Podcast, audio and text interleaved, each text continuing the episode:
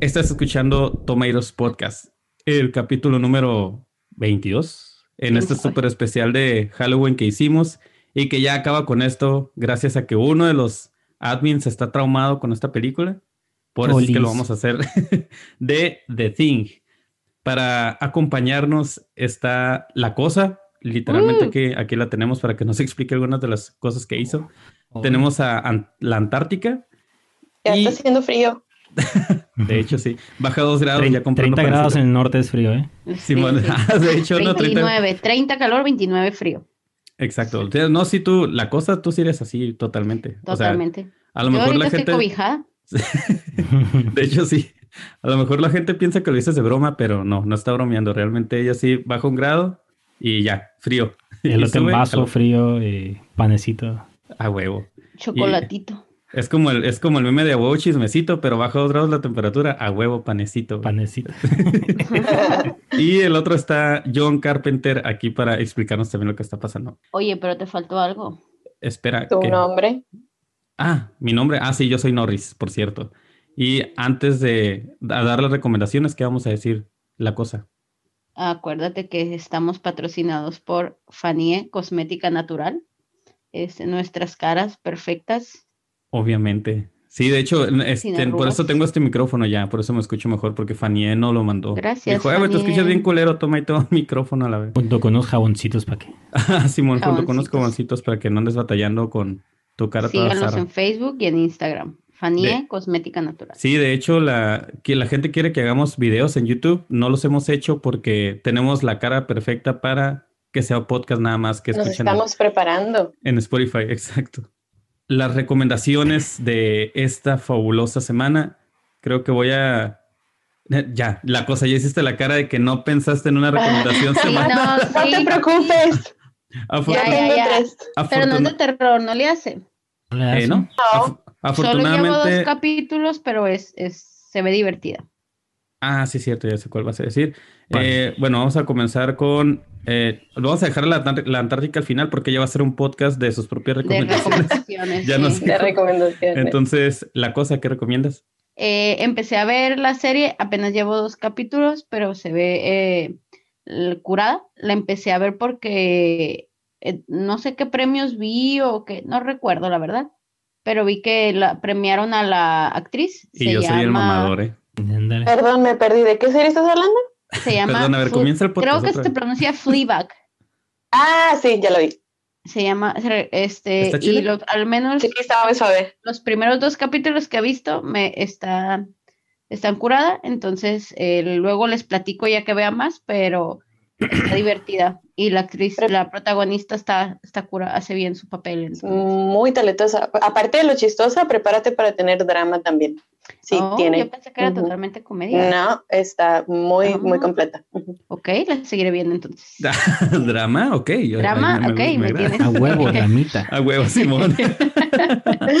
Yo no, eh, no, la, no la he visto, solamente sé también que, ajá, que fue premiada y de hecho hay un, por si les gusta escuchar más podcast de cine, el, el otro día es que la cosa de hecho me Podcast estaba... bien hechos de cine. Exactamente, podcast de gente que sí sabe de cine y gente que, que les puede decir así puntualmente más cosas técnicas.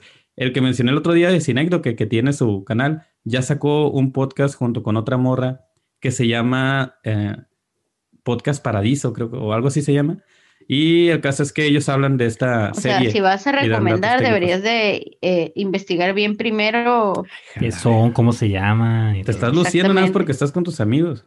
por supuesto. Eh, Porque somos poquitos ahorita. ¿no? Sí, porque somos poquitos, la morra se está luciendo. John Carpenter, ¿qué recomiendas? Ah, la que te recomendé anoche que estaba bien drogado. el Now is Good. Ok, datos innecesarios. Now is Good con Dakota Fanning. Eh, véanla. Película de cáncer, véanla. Ah, A huevo, Ah, dramita. bestia. A huevo, Simón. Andan muy dramáticos ahora, amigos. Y se supone que es el final de nuestro super especial de, de terror. Que quedó bien culero, pero ahí se... Pero ahí Y- estuvo, ¿no? Ah, Ajá. eh, yo- bueno, yo antes de que la Antártica nos diga su podcast de recomendaciones, yo voy a recomendar una película que no es dramita. Tiene, es como a huevo Bollywood, a huevo bailecitos. Se Oh. llama Andandun. Creo que no sé cómo se pronuncia, pero sé que así se escribe Andandun. Y está curada. eh, aguántenla los primeros eh, 15, 20 minutos. Ah, creo. ya vas a La primera hora. No, no, no. no, Se pone No mejor, está, el lo juro, se pone mollera, sí, no está el mollera sumida, pero de seguro hay alguien comiendo ahí pie durante media hora. Ah. Y bueno, no escuchen lo que están diciendo estos güeyes, eh, vean la película, está curada, está, tiene varios plot twists, entonces nada más les conviene ponerla, aguantarle un poquito porque como es de allá, pues tiene ciertos bailes y musicales, Ujú. pues a eso me refiero con que le aguanten los primeros 15, 20 minutos que mejor. tienen eso y luego ya Sí. comienza como una trama que la neta no ves venir y está, está interesante. El final está muy mamón, pero les va a divertir, los va a entretener. Yo Ahora no lo he visto. No, no la has visto. De hecho, te, te he dicho, hay que verla porque me gustó mucho, pero como eres bien mamona, pues no la hemos eh, Pues sí, podido. así estoy, ni modo, ¿qué voy a hacer? Ujú. Así es. En la Antártica, pues, va tu podcast de recomendaciones. Son tres nomás. Y, y de hecho estos tres fueron porque viendo la película de The Thing me recordaron mucho y no sé si vieron, no me acuerdo cómo se llama en español, pero en inglés se llama The Faculty, es del 98. la Oh, pasaban mucho en la tele. Sí, Eh, sí, también son de extraterrestres que están como tomando la, la, la forma humana y que son los profesores y que están atormentando los... Ah, No sé si, si Simón, sepan- sí, ¿No, es- es ¿no es en como la que salen Sale- actores de Eh, ¿No Dawson es de? Nickelodeon o algo así? No me acuerdo, pero es, sale Josh Harnett, Elijah Wood y Robert Patrick, el del... Ah, el del Sí. Sí, sí, sí, la- sí lo ubico, es como un clásico de antes, o sea, no un Ajá. clásico de que, ah, clasicazo, sino que la ponían precisamente cada rato en la tele, ¿no? Sí, dirigida por Robert Rodríguez también. Ah, la segunda- dato no me lo sabía. Sí, la segunda, eh, no sé si alguna vez vieron una película de Scarlett Johansson que se llama Under the Skin, del 2013. También es de un ser que toma la forma humana y está como cazando con hombres principalmente. No, Está no la he visto, solo he mirado que la diferente. recomiendan. Sí, está muy diferente y se supone que es como tipo folclore, no me acuerdo de dónde, pero si la ven, si me dicen que es que, ¿cómo se les hizo? Porque sí está algo, algo diferente. Ah, y Scarlett la pues, también muy bien. Ok. Y la tercera, que también me recordó mucho específicamente en una escena, es la de Annihilation de Alex Garland, que es el director y escritor de Ex Machina. Simón. Es Natalie Portman, es del 2018, y en el pedazo donde eh, uno de los de la película de The Thing lo encuentra en la nieve con sus manitos hacia arriba que no termina de, de transformarse y grita. Ah. Ajá. Mm. La Ese pedazo de la me recordó, exacto, ese pedazo me recordó muchísimo a la película de Annihilation, donde también tiene una escena muy similar con un grito bastante perturbador. Está muy suave. Sí, de hecho, bueno, la película la vimos, fíjate que no me, no me gustó tanto. Eh, se me hizo. ¿Aniquilación? Ajá, fue, fue como, o sea, no sé, yo creo que la cagué en que esperaba mucho y no se me hizo tan acá. Entonces, no sé. Na- eh, ¿De qué año fue esa? Del 2018. 2018. ajá. Es la que pusieron en... De hecho, de fue para, Netflix. fue para Es plataforma, ¿no? Netflix, sí. Ajá. Sí, está en Sí, sí. Netflix. Ah, ok, sí, ya, ya, donde están como que las cosas mutadas y fusionadas. Y... Sí. Simón, que es la mucho se naturaleza meten como y un no sé qué, planeta, ¿no? ¿no? Sí, sí. Simón. Ah, pues una sección donde cayó un meteorito, Ajá. no sé. Ajá, sí. Sí, Bueno, Ya es todo por hoy, chicos. Se acabó. Ah. Gracias, Faniel, Faniel este, Cosmética muchas- Natural. Gracias por habernos escuchado. por escucharnos, bye. Ok. ya, es todo lo que me recordaron. Después de, de, esto- de todo este podcast que hicimos de recomendaciones, ¿ah, qué vas a decir, John Carpenter? Se me hizo curioso que no dijera la de Body Snatchers, que fue desde antes de la Thing, que fue el 78, creo. Pues hay muchas parecidas, pero esas fueron Ujú. mis tres recomendaciones. Ah, Güey, pues déjala, ella quiso. Ajá, vale, vale. Vale, es verga, que sí hay pendejo, muchas, cállate. Hay vale. muchísimas. Me vale tres hectáreas, güey, lo que acabas de decir. Lo que acabas de decir, sí, Simón. No. Antes de, antes de comenzar, bueno, ya lo con la película, no, yo no voy a ser esta vez el que va a estar chingue chingue, hable y hable. Esta vez es John Gracias, Carpenter. Dios. Gra- Agradecido. A, a ver si no agradeces o a ver si no te enojas. Te vas a yo. arrepentir. Sí, a ver si te arrepientes. No, no sé si, no sé si me vaya a arrepentir o si nos vayamos a arrepentir todos, porque, ah, bueno, estamos escuchando ahí los pajaritos de John Carpenter que tiene eh, Es secuestrados. parte de su ambientación porque ahora es el principal, entonces puso Los ambientación de fondo y Todo el set. Exacto. John Carpenter, vas a decirnos todo. Ok, bueno, The Thing es una película de John Carpenter del 82. Este es un remake. Bueno, Un remake. existe el Remake, es un Un remake. remake. remake. Existe ahí la, el conflicto porque la califican como un remake, pero John Carpenter dijo que él no quería hacer un remake, que quería hacer algo diferente. Pero lo, lo consideran remake de la película The Thing from Another World, que es de Howard Hawks, este fue del 51, y que a su vez la película está basada en el libro de Who Goes There de John Campbell del 38. Eh, cabe destacar que la película de John Carpenter está más apegada al libro del 38 que la película del 51. Oye, un dato que, no, no supe, eh, o no sé si alguno encontró, ¿el libro tiene la influencia, o el escritor tiene la influencia de Lovecraft? No sé, No lo, no lo vi. No sé, sí, sí mencionan que la película es muy Lovecraftiana, como dicen, pero no sé si el libro haya tenido influencia. Ajá, porque, o sea, sí, la, la película bueno, ahorita lo vamos a comentar. Y después que... Es horror este cósmico, ¿no? ¿Cómo le llaman? Horror... Sí, ajá, horror cósmico, indescriptible, insondable, cosas así, güey. bueno, sí. Bueno, antes de que le llegara el guion de este filme a John Carpenter, le llegó el guion de E.T., de la película E.T. Este, entonces, él tenía los, leyeron los dos guiones y John Carpenter dijo, no, pues ¿qué quiero? ¿El alien bueno el alien malo? Porque dicen que en ese tiempo había una tendencia de empezar a hacer películas de extraterrestres que fueran amigables y bonitos, porque ah desde el antes hacia, desde los 50, 60, que había la ciencia ficción vieja, siempre era que el alien que llegaba a balasear, a matar y todo. Pero por supuesto, somos una raza bien débil. ¿ah? ¿Por qué serían buenos con nosotros? ¿ah? Y pues eh, rechazó la película de... Me acordé de Marcianos al ataque, ¿se acuerdan de Mars Ataque? bien crazy. rechazó la película y hizo la de The Thing. No me imagino cómo hubiera sido E.T. de John Carpenter. Arrancándole los ojos a los niños. Bien agresivo la brilla, brilla los dedos. Te quemas Este, y bueno, cabe destacar que dos semanas después de que se estrenó en el cine la película de The Thing, salió E.T. Entonces es como que... Y le ganó bien duro. Y le ganó y se robó todo el flow y todo el rollo. Ok. Otra de las cosas que John Carpenter tenía miedo cuando empezó a hacer esta película es de que él estaba decepcionado, él creció con las películas. En una entrevista, de hecho, en el DVD de la película viene una entrevista que dice que él estaba decepcionado de que... Ok, espera, en este punto deben de saber que John Carpenter, quien está explicando, él ha visto la, la cosa del 82, la cosa del 2000, la, ha leído los cómics ha jugado el juego de PlayStation y también salió para computadora. Del ¿Cuántas cosas has visto? sí, sí, él estaba, él estaba súper emocionado. De hecho, ahorita está tocando, no lo ven ustedes, pero está frente a la cámara manoseando. Está tocándome la nariz acá. Mientras Como si me estuviera drogando. la cosa del 2000 dices, la del 2011. 2011, ajá. 2011, ajá. Que es una ah. precuela de esta, que no está tan chila, les, les quedó medio floja y hay unos como que aspectos como que eh, se lo sacaron de la manga, pero...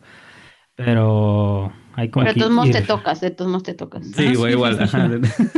bueno, igual entonces nos quedamos en lo de que E.T. estabas diciendo dos semanas. E.T. dos semanas después salió y todo.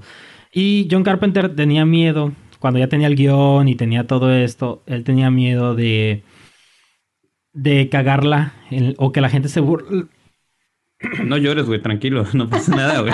No, salió bien todo, salió bien al final. Que la gente se agüitara. Amigo, la gente se agüitara con, el, con los efectos porque todas las películas que habían salido ya de ciencia ficción siempre eran güeyes disfrazados. O sea, por ejemplo, él menciona mucho, él se, se basa mucho en la película de Alien, el, octavo pasajero, Alien, que tú te das cuenta durante la película que es un pinche vato alto con un traje y está así moviéndose. Fíjate, Lady Gaga, güey, el pedo. Ándale, güey. Fíjate que, nunca, nunca he puesto tanta atención en. Porque sí, sí leí este dato y dije, neta, ¿se nota bien machine en Alien? O sea, no. tengo mucho rato sin verla, entonces la neta no me acuerdo. pues a comparación de esta. Ah, pues no, tiene sí, nada es que, esta pasa de lanza. Bueno. Bueno, eh, entonces, cuando él tenía el guion y cuando él empezó como que a, querer armar su equipo, él ya conocía a Rob Bottin, o Borin, no sé cómo se pronuncia, Borin. Este, este güey, en ese tiempo, de hecho, tenía 22 años. Bueno, tenía 21 cuando empezaron a hacer la filmación. Pero él se lo topó en un set de otra película y le dijo, de hecho así en la entrevista dice que llegó y le dijo, hey, adivina qué, voy a hacer dating. Y el vato así como... No, así que, de hecho en la entrevista Robotin también dice que, que llegó y le dijo... ¿Quieres queso? ¿Quieres queso? ¿Quieres Llegó y le dijo, hey, voy a hacer The Thing. Y el otro, ¿qué? No es cierto. Así, con ¿Cómo que la... el- Digo, así lo dice en la entrevista del DVD, güey. Como, ¿Vas a hacer The Thing? Y le dice, sí, voy a hacer The Thing, y no sé qué. Y le dijo, quiero que llegues conmigo. Y el vato es como que, no, acá es como que sí. güey. El vato era putifan de John Carpenter. Entonces cuando le dijo, vas a trabajar conmigo, el vato se emociona. Ah, Pues imagínate, el güey tenía 21 años acá. O sea, No, yo ya tenía varias películas de terror acá. mucho más este, Halloween exitoso y- que lo que nosotros, o sea, y con más años, güey. Obvio, ¿no? No, de hecho, un dato curioso, este güey se, se metió tanto en la chamba, güey, que estuvo 100 días sin ir a su casa. El vato vivía en los lockers de, y de ahí en el set vivía el pinche vato, se causó una úlcera O sea, gástrica. es lo que te iba a decir, ¿no? El vato terminó en el hospital, güey. Por eso, que Sí. por eso Estrés. una parte la tuvo que terminar el güey de, el, el de efectos especiales de, el de Jurassic Park, ¿no? Este güey. Sí. Que, Sí, que de hecho, curiosamente, no está acreditado en, lo, en la película. Porque dice el vato que él no hizo nada, que todo lo hizo Botin. Y dice, Sí, no, güey, yo no pues el vato nada. tenía una úlcera, sería una mamada decir como... o sea, sí, porque sí, sí, también vi que, que el vato había dicho, no, no me pongan, o sea, y nada más tiene un gracias, ¿no? Al final, Sí. supuestamente la neta ni lo vi. Y, pero me dio cura. Y dije, güey, pues el vato, al otro güey le salió una úlcera, le dio neumonía, sería el colmo que tú llegaras Que y lo quitaran de la- Sí, bueno, a huevo, déjame a mí nada más, bien culero. güey". Este, otro dato curioso, este, el compositor original era, ay, no me acuerdo cómo es el nombre, pero el apellido es Corrione. Eh, él había hecho una hora de música para la película y Carpenter dijo, no, a la verga. Y nomás se quedó con, con la inicial de tum tum, así con el... Espero Con le haya pagado al menos. No, sí se le pagaron, pero Carpenter así como que, ay, no. Y Oye, ese, ese, ese dato, este, es, es, el, es el músico que, de hecho, el compositor que falleció hace poco, ¿no? ¿Te refieres a él? Creo que sí, es, es el que hizo el soundtrack para Hateful Eight. Y curiosamente, es- pistas que no usó de The Thing las usó en la película de Hateful Eight. O sea, es, es un dato así como que curiosillo. ahí. Sí, y no, y también, bueno, otra cosa que no entendí, no sé si la sepas tú que tienes toda una pinche tesis eh, para este podcast. eh, ¿Por Con qué? esto se tituló. Ah, O sea, Ah, sí, a huevo. de se, se pelearon entre John Carpenter y el compositor, que no, no, no, la neta no, no puedo pronunciar su nombre, es en Corriones se llama, creo. sí, con Mar- Maricón, algo así. Pero, o sea, como. la Antártica ahorita eh, supongo que quiere hablar con ese dedo gigante que nos está poniendo en la pantalla. Sí. Ver, No el que, no O el sea, que se imaginan. ¿Hubo, ¿Hubo pelea entre ellos o algo así? Porque no, no terminé de entender si se pelearon a raíz de ese rollo de que no aceptó la música o, o si no. No leí que hubiera pleito así en sí de que se dejaran de hablar, pero sí se sintió ofendido y sí se agüitó en cierta manera. Pues así como que, a la verga, pues. ¿cómo A huevo Güey, chismecito, tengo, voy a o sea, dediqué tiempo a hacer esta pinche música para tu puta película y y no te guste, güey. Ándale, como, así, esa- esas son "Dale, las pues, palabras que utilizó. rato". Así le Así. dijo. por supuesto sí le dijo. Tienen el DVD. Ah, Simón, en el DVD del Pinche película culera, le dijo. pues total, a la verga, ahí To- está. Total, hijo de tu puta madre, lo tienes. Así, así fue. chingadera sí. acá. Ajá. Eh, Es- Antártica, esperen, la Ah, Antártica. lo que te iba a decir es la diferencia de los, de los tiempos y opiniones de la gente, ¿no? Porque el score que hizo Mari- Maricone, ¿cómo se llama? Marconi, no Es sé. Marcone, no sé. Todos batallando Pero para pronunciar que algo. lo mismo, lo mismo que hizo en The Thing en el 82, ganó un premio Razzie por mal, o sea, mala, ¿Neta? mal Eso no lo producto. sabía. y, y lo mismo, o sea, de lo mismo que utilizó, digo, lo, de lo mismo que no utilizó y utilizó en The Hateful Eight, ganó un Oscar. Sí. What Pero en el? Eight no eran negros, ah, no había negros, por eso ganó ese seguro. Ah, No, pero de- esa madre es de es Tarantino, o sea, a huevo que la gente iba a mamar, ah, porque Por Lo supuesto. que, lo que defensa que tuvo John Carpenter es de que dice que la música no, es, no iba con el ambiente que él tenía de la película. Y, y si me pongo a pensar que la usaron para Hateful Eight y que quedó en esa película, pues yo creo que Carpenter tenía razón, no iba con el ambiente de... O sea, si puedes agarrar pistas que ya compusiste y las pones en esta película, entonces mm, yo creo que si no iba a, iba a desentonar o no sé. no sé, la neta, pero sí, yo pensé que estaban como peleados, te digo, porque sí andaba viendo ayer que, que todo este pedo que traían respecto a la, a la sección del soundtrack, y es que el soundtrack que también es bien famoso, ¿no? El de Think, o sea, se quedó como algo bien clásico. Icónico. Ajá, y, por eso me sorprende este pedo que también estás diciendo Antártica de, del, del Racist que, que ganó, ¿no? Razzie. Ah, Razzie. Pronuncia bien, por favor. Sí, gracias. disculpen ustedes, perdónenme, perdónenme por esa mala pronunciación. Sí, Bueno. de John Carpenter. Entonces, sí, ya con el miedo de los efectos y todo el rollo así, y agarró a Rob Bottin y dice que cuando él estuvo seguro 100% que tomó buena decisión y que la gente no se iba a reír de los efectos de la película y todo, fue con la escena de la cabeza de Norris. O de las patitas. De Sí, cuando está cayendo la cabeza, pum. Ay, chilo.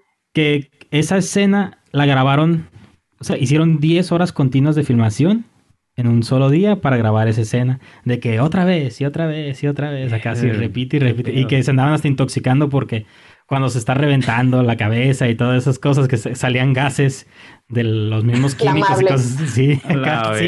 De hecho, sí. Tenían que estar, este, sacar con un extractor, el- porque como hay fuego en la escena, tenían que sacar con un extractor las, los gases porque se podía incendiar más acá. Y- o sea, 10 horas para grabar esa madre. La, sí, güey, escena 10 horas, porque no le gustaba. la- Ajá, o sea, la repetían y la repetían y la repetían. Y la cabeza y las patitas, si les interesa saber, haz de cuenta que eran dos sistemas. La cabeza estaba en un carrito de control remoto, pero las, ra- las ruedas bien escondidas y las patitas pues tenían movimiento, entonces lo coordinaron de manera que se viera como que las patitas estaban haciendo. Estaba moviendo la cabeza. Ajá, Oh. A la ver, qué pedo. Qué No, el vato era un genio. el- Güey, yo, o sea, güey. ahorita es que, ahorita, bueno, cuando volvimos a ver la película el, el viernes, obviamente con su pisita y con su... Ah, no, no me acuerdo si me nos pusimos a pistear, pero, o sea, güey, se me, hace- se me siguen haciendo los efectos bien cabrones de la película. Es que, o sea, güey, se ha mantenido, güey. Se ha Sí, o sea, de, de hecho, digo, aquí no está, no, no entró el Mollera Sumida, pero no, no, dije, el Mollera Sumida nos va a decir de acaso como, no, no, como en el exorcista, de que es que muy mecánico y la verga, Simón. Afortunadamente no está y podemos decir que es un pendejo, entonces, la... Por quedarse dormido, por quedarse dormido. Oh, Simón, la crudita, a huevo crudita. Sí, Y- igual me gustó más, del ma- se vio lo más sencillo posible, pero él me gustó mucho cuando el, ¿cómo se llama? El, ay, el que al final, ¿Quién, Está Childs? encerrado. ¿McCready? ¿Blair? no, el que está cerrado, el, El Blair. que es dog, Blair. ¿no? Cuando el Blair, ajá, le pone la mano en la cara Oh, a sí, está Gary. Ay, Ese que pedazo es tan dedos. sencillo, ajá, tan sencillo, pero estuvo bien chila. Lo agarra como Cuando lo lleva arrastrando, ¿no? Simón acá Que lo lleva arrastrando y que se ve como media, así. Sí. En Chile esa parte. Sí. Oye, estuvo bien difícil perros. aprenderme todos los nombres. 12 personajes y la Pues sufrí. sí, son, son un buen. Sí son, sí son un buen, de hecho, Bueno. bueno, no sé si vais a decir ese dato de cuántos eran originalmente. 37. 38, Ajá, 37, 37. Bueno, yo vi 37. Ajá, yo Sí, pero, también. que no, pero no todos tenían nombre, entonces... Ajá. O sea, Me siento como cuando llegas a un examen y te das cuenta que todos estudiaron menos tú. Así es. ¿Por qué? Todos leímos menos Todos tú. leyeron menos yo. Dice, eran 37, pero solo 17 tenían nombre. Ay, o no, sea, imagínate haber visto una película con Los- 37 los cabrón. noruegos, ajá, Bueno, era los libro, noruegos güey. hablaban eh, su idioma y nunca te ponen los nombres, ¿no? De los noruegos. Ni qué No. dicen ni nada. Es tu manera, Sí, de, sí, es sí tu manera de integrarte a la plática, la cosa. Es tu Sí de- dicen, sí dicen lo que dicen los noruegos cuando le está disparando, que llega el perro y le lame la cara, le está diciendo, ¿En qué corren estúpidos. En las trivias lo dicen. Ah, Ah, bueno, pero en la película no sí, en la película te ponen los subtítulos. No, no, no, no te ponen los subtítulos. Porque abrazan al perrito y no saben que el perrito se los va a comer después, pero Ujú. Sí, me acuerdo que al principio tú estabas diciendo, ay, pobre perrito. Y yo, eh, men, el perrito. es- pobre El perrito. perro es Eh, malo. ¿eh? Pero era la cosa, era la cosa. Exacto, era la cosa. ¿Quién lo hubiera Era una pensado? cosa que ah, Ah, fíjate, tu manera de meterte, estás como las niñas cuando en la cuando están jugando a la cuerda y no saben ajá, en qué que momento como meterse. que güey. brincas, pero Así. cuando sabes en qué momento. Así, así estás tú metido, queriéndote meter a la plática, Como, la eh, eh, sí, amigos, que yo no también. leí, sí. Ay, qué chistoso. Hay una cosa, una cosa. Vas, Carpenter, ¿qué más? Bueno, eh, esta película forma parte de la trilogía del apocalipsis, le llaman, de John Carpenter, que son The, Thing, Prince of Darkness y In the Mouth of Madness, que son The Thing es la destrucción del individuo, Prince of Darkness es la destrucción de Dios y The Mouth of Madness es la destrucción de la realidad. Te fuiste con todo, John Carpenter. Con todo. se, se le ¡Qué intensidad! Sí. se, se clasifican estas películas como de apocalipsis porque de una manera u otra se tratan de determinar cosas este y el fin del mundo como lo conocemos o la realidad como la conocemos por eso le llaman del apocalipsis no ya pues ya mencioné no que la destrucción de cada cosa cada vez, súper intenso, güey. Perdón, güey. Eh, ok. Cuando presentó la película. Ya ves que siempre presenta las películas a un público seleccionado para antes de salir al cine y todo el Ah, sí, rollo. bueno. Algún día podremos Es- ser ese público, por favor, gente que hace películas. Espero. No creo que, no creo que no leyendo la cosa. Nos va a hablar de revés. Ah, creo. Lleguemos- ver mi película. Simón. Este, bueno. eh, cuando hubo la presentación y todo, a los productores no les, este, no les latió el final y le recomendaron que hiciera otra escena donde apareciera mágicamente McCready en un hospital explicando cómo sobrevivió. Y, una pero puesta de sol, güey, riéndose. casi, casi, o, brincando, güey, como las películas ochenteras acá. Simón, sí, güey, o que levantar el brazo, güey, como la del Club de los Cinco, güey, así. Ya, vencimos a la cosa, güey. Este, bueno. Y Carpenter la hizo de pedo, dijo no, no, no, no, no, y quiso y dejó el final original. Eh, también se editó una escena de stop motion que a Carpenter no le gustó porque dice que él podía identificar el stop motion y que la gente lo iba a identificar, entonces no la quiso. Pero de hecho hay versiones de la película en internet, por ahí piratitas, en las que trae la escena. No sé si haya salido una versión extendida, pero trae la escena de ese stop motion y no se ve tan mal, la verdad. Es- Pero la identificas. Sí, sí la identificas. Ese- esa parte del stop motion es la de, es al final con la criatura más enorme, ¿no? Sí, ¿No? Sí. Ah, Sí, sí. ok. Es cuando el- pero- matan al Knowles. Es cuando está la- el activador de la bomba Simón. y se ve como unos tentáculos que lo agarran y lo jalan. Esa es la escena de stop motion. Ah. Exactamente. Porque también había leído que quitaron la escena donde, donde se supone que se muestra cómo matan a Knowles, el, el cocinero, el que tiene Ajá. patines. Eh, y ¿El lo quitaron qué? por patines, el que está patinando. Al Ah. Knowles, ajá. ¿Cómo lo matan? Ajá. Se supone que no, o sea, en la película nada más dicen, ah, se murió en la explosión. Pero había una escena donde lo, lo jalan, el Blair lo jala de abajo, es así como que todo bien complicado, pero no lo hicieron porque no tenían presupuesto y tiempo. De hecho, ¿cuánto requirieron para la película John Carpenter? Eso no lo leí. Yo sé, yo sé. A ver, yo. adelantar. 15 millones. 15 millones. ah, la castrosa. fue. Pregúntale a mí, profe. Pregúnteme a mí, profe. Hay tarea, profe. ¿No lo va a Sí, revisar? cierto, Sí, es cierto. No, no recordaba. Es, es como la fan destacada del otro día, ¿no? Así. Sí, claro. por 15 supuesto. millones de dólares, que hecho- fue lo, lo más que se había presupuestado para una película de terror en ese entonces. Que de hecho, hablando de películas de terror, a mí no se me hizo de terror.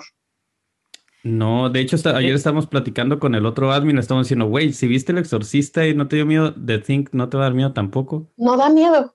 Eh, pero la vi sola y de hecho me dio risa. Es que es un-. Pero pues imagínatela para su tiempo, o sea, Sí, lo es que, no lo que es me decía, un miedo así como tal. ajá, lo que me decía Norris, que pues en ese entonces la Antártida y todo eso, Antártica, Antártida, ¿era Antártica o Antártida? Antártica, Antártida, No, ya pues, saben. definitivamente no hice la tarea. Antártica.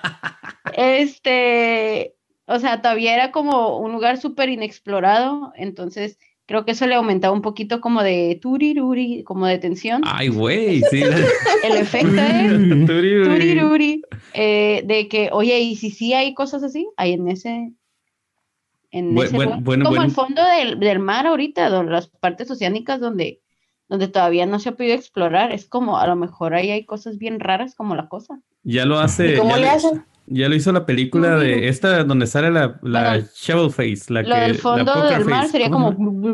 ¿eh? Ah, sí. Eh, Qué buen Stewart. efecto. Es que en la Antártica es turiruri, pero en el fondo del Sí, mar es como... Así. Ajá, A la madre, qué buenos efectos. Yo creo que este va a estar nominado también este podcast a mejores efectos. Ajá, a mejores efectos especiales. Porque John ah, Carpenter, háblame, háblame, yo te ayudo. él tenía, él tenía, en la película de esta donde les digo que sale la Poker Face, la Kristen Stewart, la ma- una de las más recientes, donde de hecho Sí. es el fondo del mar, que con Bobo Esponja y todo. Y sale- sale. Sale un monstruo que de hecho también me recordó mucho a todo el pedo de Lovecraft, porque, o sea, la ¿A ti manera en la que lo... recuerda o tragedias griegas o lo Lovecraft. son todos tus recursos. Simón, es para ver mi mamador, no, no, sí, es que Sí. Lovecraft y las- No, pues es que sí, tienen un chorro de influencia, o sea, Lovecraft fue el que se mamó con las cosas de... Con Pues, sus por ejemplo, descripciones. Ajá, la- pues su- Indescriptibles. exactamente, con sus descripciones Ajá, y que de- no saben. es indescriptible, No- no es insondable, es, es- Ajá. el, el horror cósmico. Entonces, eh, él tenía, eh, les preguntaba, o te preguntaba de la Antártica o la Antártida, porque en las montañas de la, de la locura, trata de eso y lo que, lo que sucede con esto es que en el tiempo, al menos cuando Lovecraft estaba escribiendo, él eh, veía las investigaciones que estaban haciendo allá y pues era un territorio inexplorado y él siempre se imaginaba, aparte de eso, por unas pinturas que no recuerdo ahorita el, el, cómo se llama el pintor, cómo se llamó, pero estaba como influenciado por este rollo de las exploraciones y por las pinturas esas. Entonces él unió este rollo de que ah, en Antártica eh, encuentran otras, otros seres y esos seres pues obviamente son mucho más grandes que nosotros, son los que nos trajeron, o sea, los primigenios y demás. Y esta película de Thing pues es prácticamente eso, o sea, es la, en la Antártica tienes un grupo de investigadores, porque siempre en Lovecraft siempre hay un investigador que te está explicando cuánto mide todo y, y, sacando todos estos pedos como científicos. Y The Thing lo tiene, o sea, se fijan, también tienen a estos güey que te está explicando científicamente. Su computadora pixeleada, sí. Ay, la simulación. súper chido. La simulación. Una célula de perro, una célula del alien o qué ¿Cómo le va? Ay, no, Asimilación acá. no, yo podía hacer unos cálculos bien cabrones en la computadora. O sea, esa madre. En, tantos días se van a morir todos a la verga. Ah, sí, no, sacamos, la cuenta, ¿no? mil. No, tres años, sacamos la cuenta. Tres años. años. Eran tres años. Son tres años. 3.1. Si sacas la cuenta, son 3.1 años. O sea, algo, algo que te estabas diciendo ahorita de eso de... Tipo coronavirus, ¿qué? De hay una diferencia del libro y la película. En la película, todos son científicos de un área diferente, geólogo, la madre y todo. Y en el libro todos eran empleados así X. O sea, ninguno era un científico en realidad, más que el doctor, ¿no? Más que los doctores. Entonces es una diferencia curiosa del... lo hizo bien, lo hizo bien porque, o sea, a mí me gustó que metieran este aspecto de intentar explicar a nivel, digamos, científico, con todo su supercomputadora pasa de rosca y que está toda viejita, este, que intentaran dar una explicación, lo hacía como más interesante y más intenso, el hecho de que pues no sabías qué pedo, creo que estaba pasando. Tenemos que ir a comerciales. Ahorita regresamos. Recuerden, Fanie, Cosmética Natural. Cosmética Natural. Trae para ti Tomeiros Podcast. Ahí va, listo. Estamos, ya regresamos de los comerciales y seguimos con la tesis de John Carpenter explicándonos datos de editing. Un otro dato curioso. Eh, ahorita está una Hay millones. Simón, Esta película actualmente es de culto se le considera de las mejores películas de terror, en toda la lista de las mejores películas de terror aparece, pero en su momento cuando se estrenó fue un fracaso taquillero. De hecho, la que solo, quiero, aclarar que yo, antes. yo, me creí, John Carpenter, lo que me habías comentado que fue un fracaso taquillero y dicen, no fue un fracaso taquillero, pero tampoco fue un éxito, porque de hecho sí pudo recuperar lo que, lo que reunió, o sea, reunió como 19 millones pero pues, güey, gastaron 15 millones, o sea. Pero son no, 4 millones. Pero no hablando, no hablando de dinero, sino de que la gente no le gustaba, pues. Ajá, y ese, así, ahí, ahí, fue el, ahí, fue el, principal pedo. Yo no sabía que el vato se, se había agüitado tanto porque. Te, te, voy a decir. Es una como de las pasar críticas... el examen con 6, ¿no? Como que, bueno, pasé, pero una, una, de las críticas. Buena, la idea de quererte meter este, la cosa a la plática, así, ah, ahí, amigo, agregando el comentario. Ah, listo, adiós otra vez. Sí, listo, bueno, continúo. Eh, eh, una de las críticas, por ejemplo, de New York Times, Vincent Camby, de New York Times, dijo que, que era demasiado. Se veía demasiado ridícula, eh, too funny looking to be disgusting, o sea, que era demasiado tonta para ser, para ser desagradable y que calificaba como basura instantánea. O sea, esa fue una de las críticas que... Los, los mamadores mamando, güey. Y el director de la película del 51 dijo, si quieres sangre, vete a un matadero, un rastro. Dice, mm, todo lo que hay, dice, en realidad es un comercial terrible para el GMB Scotch, para el whisky que está tomando el McCready. O sea, es como que, o sea, que es bien culera y que nomás sirve como para un comercial para la bebida y ya. No mames, no entiendo. Muy buen comercial. Neta, lo, veo, la veo y digo, ¿qué pedo con la gente, con los mamadores, güey? Yo creo que así, esa es mi idea y digo, yo creo que así nos vemos nosotros cuando no nos gusta una película y en 20, 30 años resulta que Dicen, ay, güey, guacha, escucha este podcast. Los pendejos estaban diciendo que estaba bien culera acá. Cindy la regiano de culto el rato. ah, huevo, imagínate. Imagínate todas las películas mexicanas que ahorita decimos pinche basura en 30 años, no, no, es que en su tiempo no fue apreciada, güey. Una escultura Omar Chaparro y Martí Gareda. Sí, huevo, es lo mismo que te digo en los tiempos y los gustos y cómo van cambiando y cómo van viendo con espero, otros Espero y las películas mexicanas nunca se hagan ese tipo, al menos los tipo de culto, güey, porque neta ya sería coronavirus, por favor. ¿Qué, qué, qué esperas para llevarnos a todos, güey? Bueno, pero yo siento que Ok, los gustos cambian en lo que quieras, pero, o sea, tiene que tener ciertas... Ah. pero siempre hay gente con malos gustos, ¿no? sí, pero tiene ciertas cosas la película que tú puedes darle crédito, o sea, nada más porque alguien cambió de gustos. Es que no es como, porque, por ejemplo, ok, ahorita no están de moda los carros rojos y la gente deja de comprar carros rojos y en 20 años todos los carros rojos culeros, pero porque eran rojos ya se hacen famosos y todo, o sea, no, o sea, puedes tener un carro rojo y el color rojo está de moda, pero si el carro tiene una mala forma o lo que quieras, no se va a generar un carro de culto. Entonces. Hasta tienen canción. O, sea, me gusta. Otra vez el intento de entrar a la plática. como no busqué datos, pues, pues oye, pero, pero perfecto ejemplo el que dijiste, John Carpenter. Como tú amas los carros, digo, se puede notar en el podcast de Ford contra Ferrari cuando estabas tú enojado. De hecho, vamos a hacer un podcast de Fast and Furious. Este, ay, no, ay, no, ¿ya vieron uno de que va a ser 10 y 11 y que la van a dividir? Sí, y que sí va a ser en el espacio, güey. Y sí va a ser en el espacio, está súper mamón, güey. En el espacio espacio. Mucha gente lo estuvo poniendo de broma ese pedo en, así en videos y todo. O sea, y sí va a ser en el espacio. O sea, no mames. O sea, ya, o sea, ya déjenlo morir. La, vas a acabar viendo. Mira, yo voy a terminar yendo con la cosa porque a la cosa le gusta ver este no. tipo de... Sí, créeme, le hace uh, falta se me subió la mollera de repente.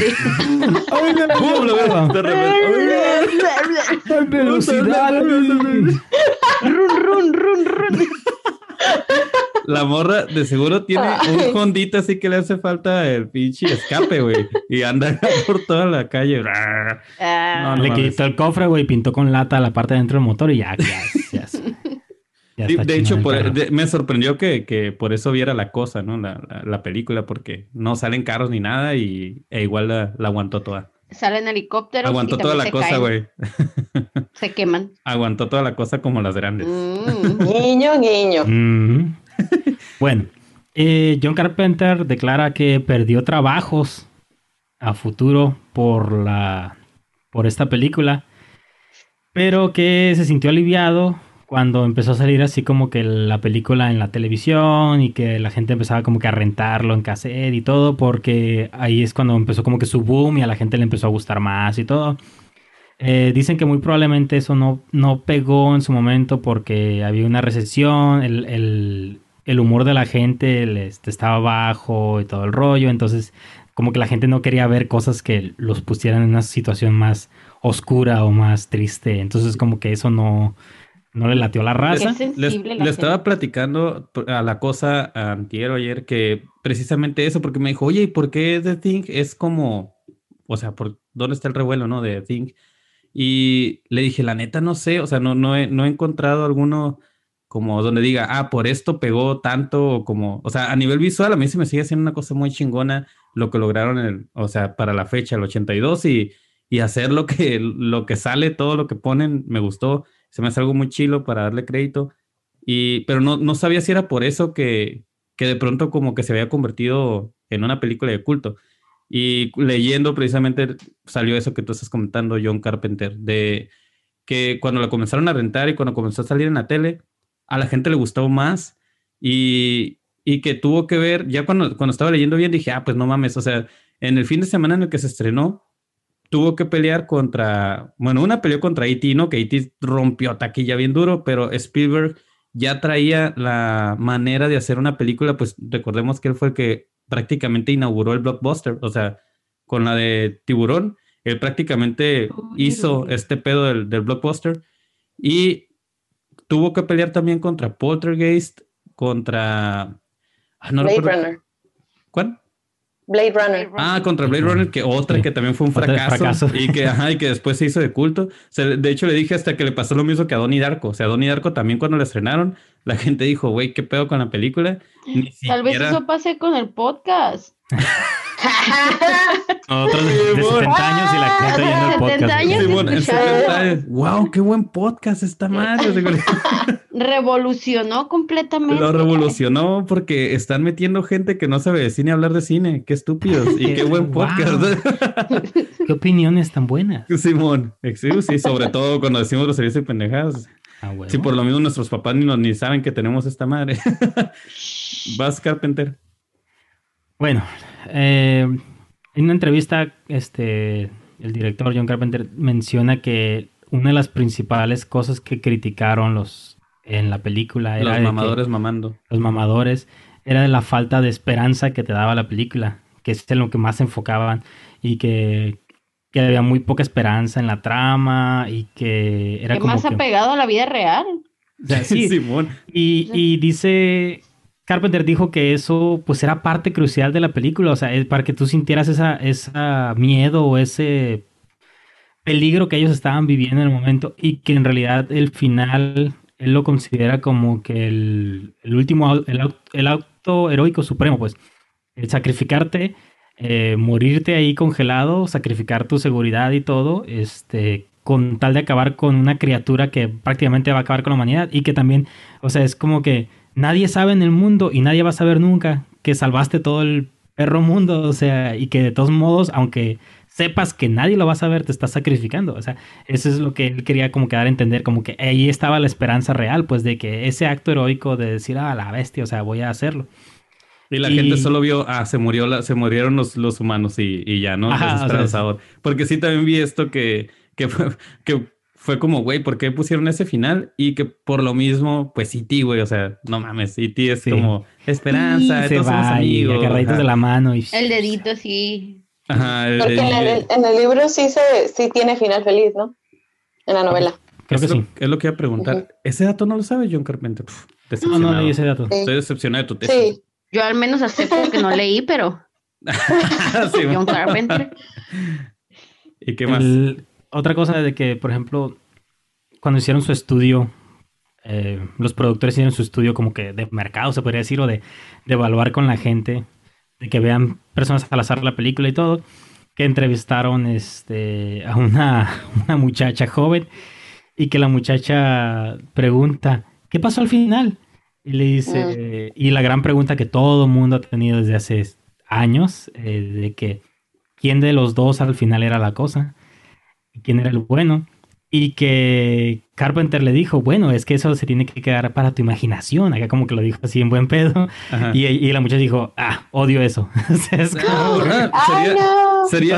güey, la, cosa es igual, güey. La cosa aquí que está con nosotros, o sea, es igualita, así. Si le, tiene, Totalmente. Ah, se enfrenta, le hubiera dicho. Se enfrenta a un final. A un final de, exacto, se enfrenta a un final de ese tipo y lo primero que dice, para empezar, se queda con la cara de la morrilla de los dientecillos, la que la morrilla que está, Simón, la que, la que ve a su hermana llorar, güey, así como, ¿qué pedo? Sí, la primerita cara que hace.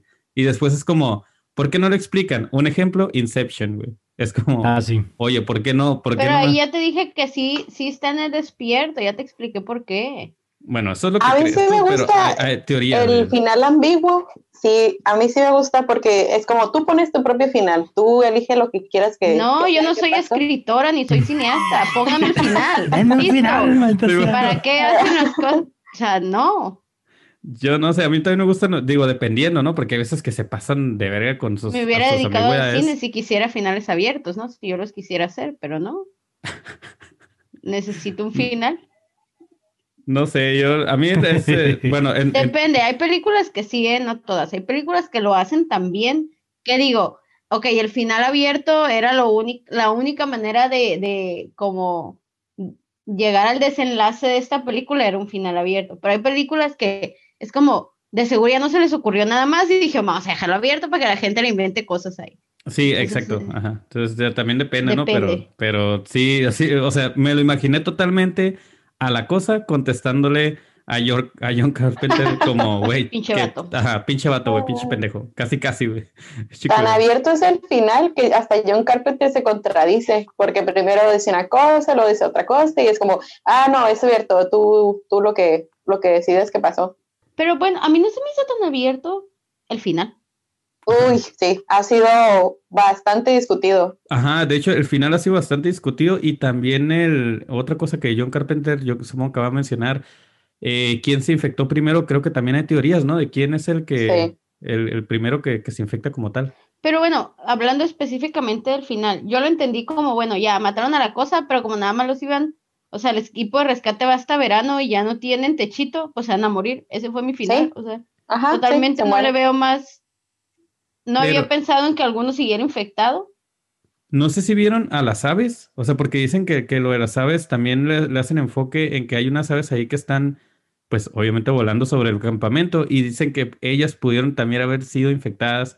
O sea, es como otra de las teorías que hay, que pudieron haber sido infectadas y que realmente la cosa no acaba con... El pichón maldito. Ajá, así básicamente. Yo nunca vi ninguna aves. Sí, hay aves. de hecho, ese es uno de los miedos, se supone que al final de que, ok, acabé, el de este, McCready acabó con todo lo que había en la estación, pero ¿qué tal si una vez se infectó?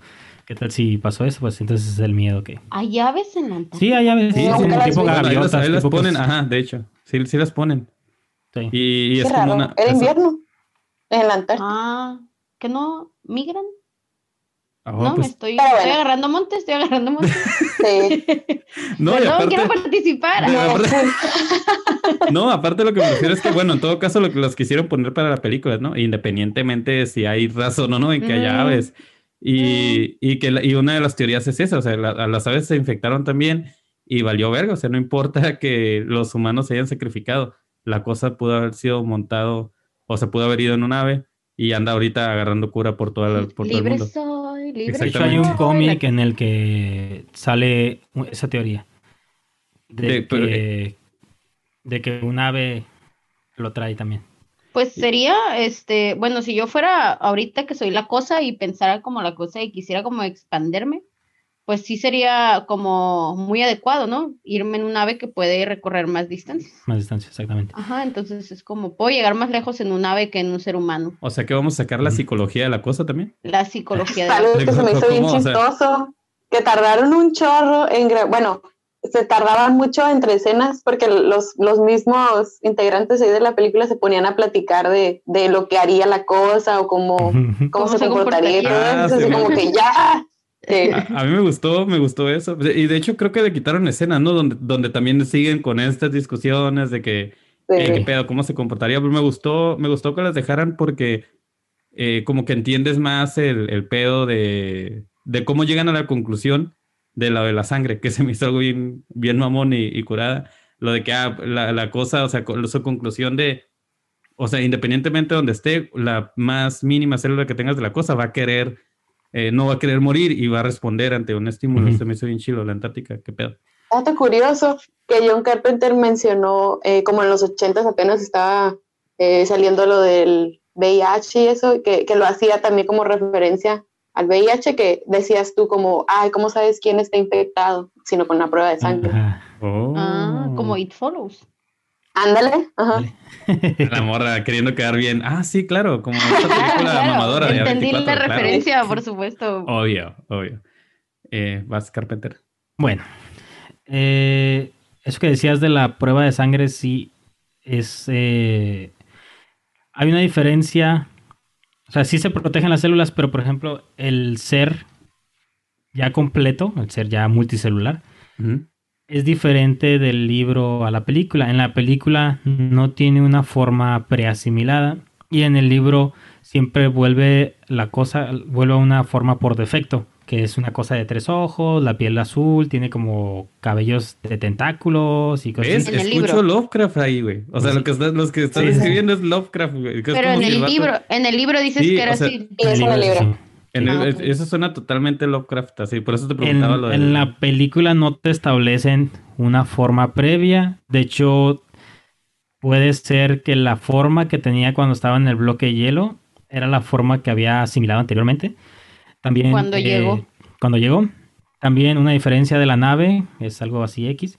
Eh, en el libro es en forma de submarino, y ya pues en la película es un platillo, ¿no? Es un platillo volador redondo. Simón. Y existe la teoría de que una, iba piloteando la nave y falló.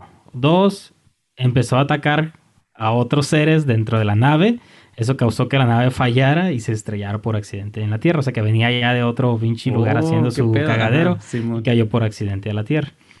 Y este, bueno, otra diferencia, por ejemplo, en el libro no es tan agresivo el contagio como en la como en la película. De hecho, en el libro no te establecen un contagio unicelular como te establecen en la película. En el libro te tiene que asimilar la criatura grandota. Porque en la, en, en la película, en el libro te tiene que asimilar la criatura grande. En la película se supone que nomás con una gota de sangre que caiga en tus mucosas. Ya te ya, ya, ya valiste madre. Algo que también mencionan, eso se. No encontré exactamente el dato donde dicen, pero está la teoría de que se supone, así como cuando nosotros cambiamos constantemente de células, que supone que después de cierto tiempo ya no son tus mismas células, pero extrañamente tienen los mismos recuerdos y todo. Ajá. Eh, se dice que la cosa va clonando todas tus células y llega un punto en el que ya te invadió completamente y de hecho viene ese dilema en el cómic. Hay, hay, una parte en el cómic que ahorita les voy a explicar, pero viene ese dilema de que, de que ya te absorbió, pero al momento que la cosa se quiere defender, va a tomar posesión ya de tu cuerpo. O sea, tú vas a seguir con tus recuerdos, vas a comportarte como tú eres, y cuando la cosa se detecte que hay peligro hacia el organismo que ya invadió, ya va a tomar poder y ya, ya no vas a ser tú, ya va a ser el monstruo que va, ah, a cambiar la voz y todo. O sea, de, hecho, en la parte que creo que es Norris, ¿no? Al que le hacen, le van a hacer el con sí, los por eso mi, por eso mi nombre ahorita, el, que le sale la, la panza. La panza, sí. Norris tenía problemas ya de corazón desde antes, entonces esa parte la usan para defender. Hay dos opciones de una teoría, ¿no? De que si la cosa ya asimiló este cuerpo, eh, ¿por qué está teniendo todos los problemas cardíacos? Entonces, unos dicen que puede ser de que, ok, imita toda la perfección como tal como estaba, entonces los problemas cardíacos también los pasó. La otra es de que estaba fingiendo que tenía los problemas cardíacos para llegarse a una situación en la que tal vez pudiera llevar a fingir muerte o este y que el, lo congelaran el cuerpo o algo por el estilo. A la madre, me asombra la cantidad, me asombra la cantidad de teorías que, que, han salido. Sí, hay un chorro de teorías, pero no estaba fingiendo porque cuando está solo le da, una, me da un microataque. Está solo, no tiene por qué estar fingiendo. Sí, como dices, lo primero, como lo, lo, lo, imitó tan a la perfección que no sabía que es un corazón normal o, o enfermo y se murió y tratándose de, proteger cuando le están Cuando le dan los electroshocks. Ajá, Ajá, pues ya, sale. Sale y ya toma posesión del cuerpo. Bueno, puedes tomar la teoría de que sí sabía y que sí estaba fingiendo porque la teoría dice que sí, ok, si finjo que estoy muerto en este organismo, tal vez van a desechar el cuerpo, lo van a congelar o algo, entonces la cosa no se muere estando congelada, simplemente se duerme. Entonces, si congelas el cuerpo, pues ya tendría oportunidad después de que si alguien mueve el cuerpo. invierno. ya mueve el cuerpo o algo, pues ya. Me voy a eh, desviar un poquito. Bueno, no sé si en algún momento vayan vayas a tomar el tema del fugue que por qué se quema. Esa me quedó una duda súper gigante. Ah, la teoría es de que él se suicida. Ah, para, porque tiene Una teoría es de que él se suicida porque la cosa lo, lo va a empezar a consumir. Y, la otra es, espérate, la otra es que Blair Cosa, Blair Cosa ya estaba recolectando piezas para armar su nave.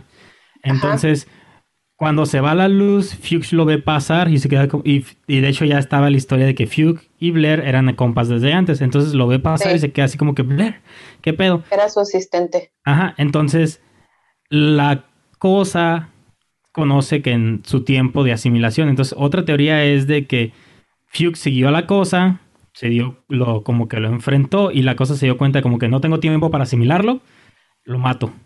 Y se va y se regresa y se esconde a su lugar. Porque si se pone a asimilarlo o algo, allá el apagón y van a buscar a Blair y lo van a encontrar asimilándose todavía. Porque toma un, un cierto tiempo. Esa es la otra teoría, ¿no? Tengo, tengo la duda, ¿estas teorías salen de la película, güey? ¿O salen del libro? O sea, la gente leyó el libro y salen estas teorías. No, salen de la película. Totalmente de la película. Totalmente de la película, güey. Que la gente se pone a ver la película, pone a analizar las cosas. Y te estoy diciendo, son cosas que le han preguntado a John Carpenter y ni John Carpenter sabe, güey. O sea, John Carpenter trató de hacerlo. Ustedes la película. Él hizo la película de manera que hubiera misterio y nada más. O sea, él no tenía planeado resolver nada de esto. O sea, eh, hay otra teoría de los ojos brillantes, le llama. Glow, blink, glow. Esa no me gustó. Sí, de hecho ya está descartada. A la madre, la cosa tú y yo somos los que menos sabemos qué pedo de la película, güey. O sea, yo sé que está, bien chido, está bien chilo. O sea, yo, van como tres veces que la veo y. Imagínate, yo soy esa gente que aparece en las películas que pasa nada más Así soy yo Simón, ¿qué el pasa? Extra. Simón? Eres el extra que pasa y lo matan. fondo atrás. Simón, Ajá, el, extra, el, extra, que se tropieza o se cae, algo así, solamente esto. Totalmente, así, así, estamos tú y yo. Yo estoy como así como secundario de repente, pero la Antártica y John Carpenter acá, pa, pa, pa. Tú eres el, el que pasas alguna herramienta solamente. de repente como. Simón, el que, el que tiene un diálogo en toda la película o algo así, eso es todo. Nos salvaste. Pues es que se tarea. Ah, Fíjate, te voy a decir por qué. Yo creo que nunca había visto. La, teoría, ¿cuál es la, teoría? ¿Cuál es la teoría esta que iban a mencionar que tú dices que de los ojos ah, brillantes? Es que en, en, una entrevista uno de los productores dijo que supuestamente de manera intencional ellos hicieron que cuando una persona no tenía la cosa sus ojos tuvieran un brillo como vivo que reflejó de la luz y que cuando uno ya estaba poseído por la cosa lo tomaban de ángulos en los que sus ojos no reflejaran luz y que así tú dices que te podías dar cuenta. Pero hay muchas escenas, por ejemplo, al final cuando Blair le pone la mano en la cara, que lo está absorbiendo al viejito, ahí le están brillando los ojos, güey. Entonces ahí se descarta. Hay, hay muchas... Sí, muchas incoherencias. Ajá. Entonces es una teoría que queda descartada. El vato nomás lo dijo así como que de mamón para que la gente Ajá, exacto. más. Que lo, ajá, es que la gente pues, viendo a quién le brillaban los ojos y a quién Oye, ¿y de dónde esto, estas teorías salen igual cuando la gente ya comenzó a ver la película en eh, la tele y esto? O sea, es cuando la gente comienza a piratearse y decir, güey, ¿qué pedo con esta madre? Pues imagínate, ya casi van 40 años pues sí, la gente ha tenido mucho tiempo de... Y seguimos hablando de la cosa. Y seguimos hablando de la cosa. Ay, cómo no. La, teoría original siempre fue si Childs era, era la cosa o no era la cosa. Porque es negro, ¿verdad? yo lo sabía, güey. Ah, sí, a huevo que lo sacaron por eso. Es negro y ya dijeron, tiene la cosa dentro, güey. y, y se supone que no hay respuesta. bueno, siguiendo los cómics hay respuesta, pero... Espera, ese dato, ese dato fue otra cosa que también estábamos agarrando cura rompió los estereotipos, güey. El negro vive al final y el, el negro está ahí. menciona él mismo. Es que es como, es como eh, The Night of the Living Dead de. Exacto. De este güey, ay, ¿cómo se llama? Ah, de Romero. Romero. tienen, tiene el negro que sobrevive al final y que, bueno, en la película lo mató un blanco, ¿no? Pero en este The Thing es el negro sobreviviendo al final. Eso elimina todos los estereotipos.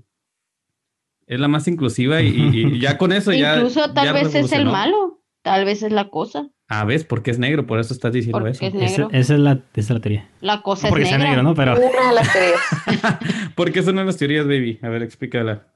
Bueno, quería hablar de ahorita de las, las diferencias de la cosa, pero bueno.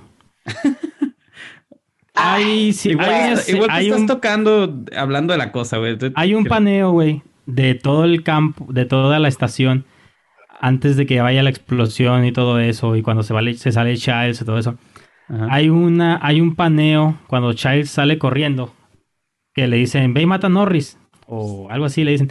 Y sale corriendo. Ah, Simón, ajá. Se ve un paneo a un lado de la salida que hay ciertas chamarras colgadas. Entonces, después de que pasan ciertas cosas, ya no está una de las chamarras que estaban colgadas y se parece mucho a la que trae Childs al final. Entonces, en, según la película, sabemos que la cosa cuando invade a alguien rompe la ropa y tienes que ponerte ah, que ponerse otra ropa para fingir. Entonces te dan a entender que probablemente hubo un cambio de ropa ahí por ese pedo. Eh, otra teoría. ¿Cuánto tiempo pues a lo mejor le dio más para analizar todo este pedo, güey? Sí, bueno, así es, Bajó la temperatura y pues me voy a poner una chamarra. O sea, no, que... pues ya tenía una, nada más era de color diferente, pero no te das cuenta están oscuros, casi son del mismo color.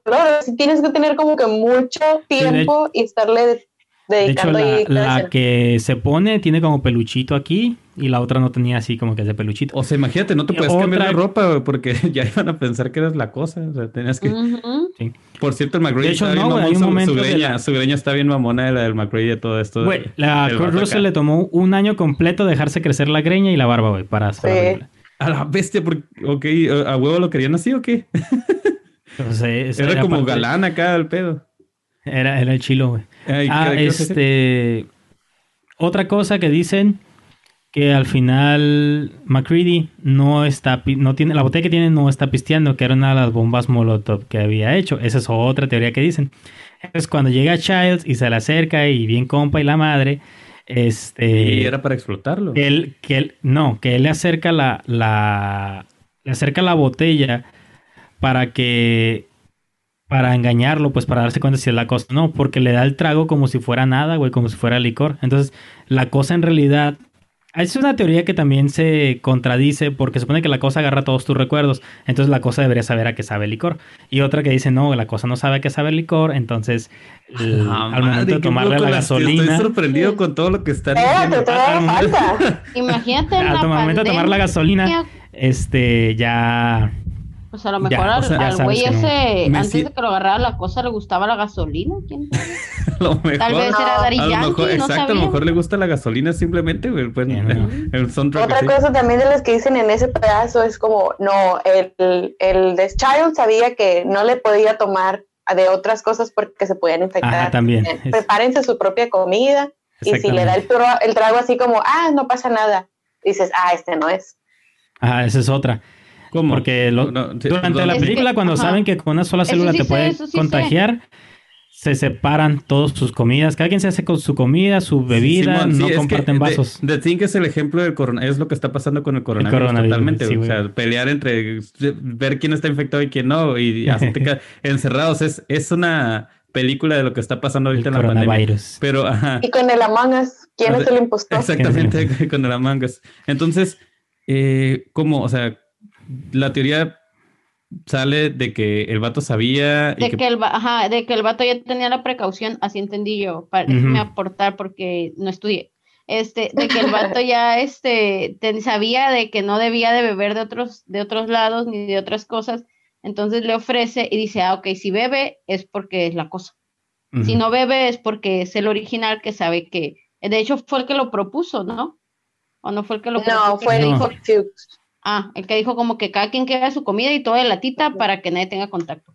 Mira, qué pedo. Sí, güey, entonces eso es parte de la teoría. Otra teoría, pero también eso después dijeron que fue un error de sonido, Hay una parte en la que se oye una risa cuando le dice así como le pregunta, no me acuerdo que le pregunta a McCready en esa escena al final y se oye como una risa, pero resulta que fue un error de micrófono de McCready, del Kurt Russell, y él se está riendo porque es como cuando le dice el child, ¿qué vamos a hacer? o algo así, entonces se ríe el Kurt Russell como que pues ya estamos jodidos a la verga.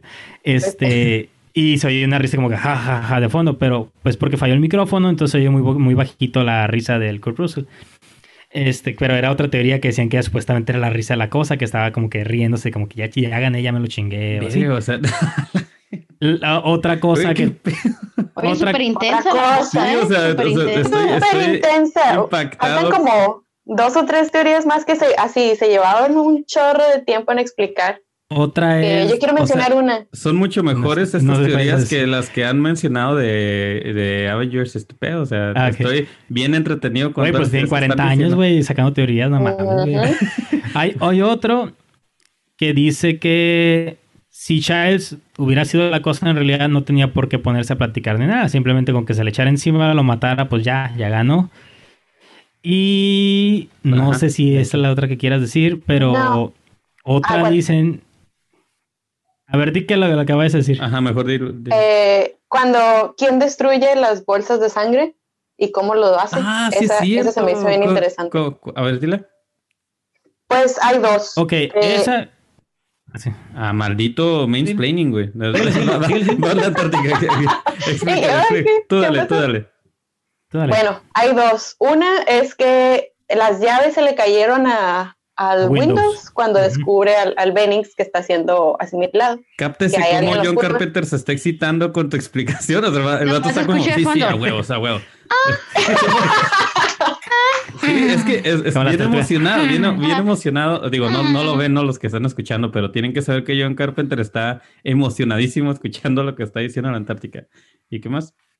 Y, y, esa pues que alguien lo pudo haber agarrado y abierto. Esa no me gustó tanto, me gustó más una que dice que el refrigerador, como tiene el plastiquito entre la puerta y el refrigerador, que el tentáculo de uno de los que estuvieran infectados nada más mete el tentáculo, los rompe las bolsas y es cuando se está empezando a salir la sangre, porque si hubieran abierto el refrigerador cortado las bolsas, la sangre ya había estado como toda derramada en el piso.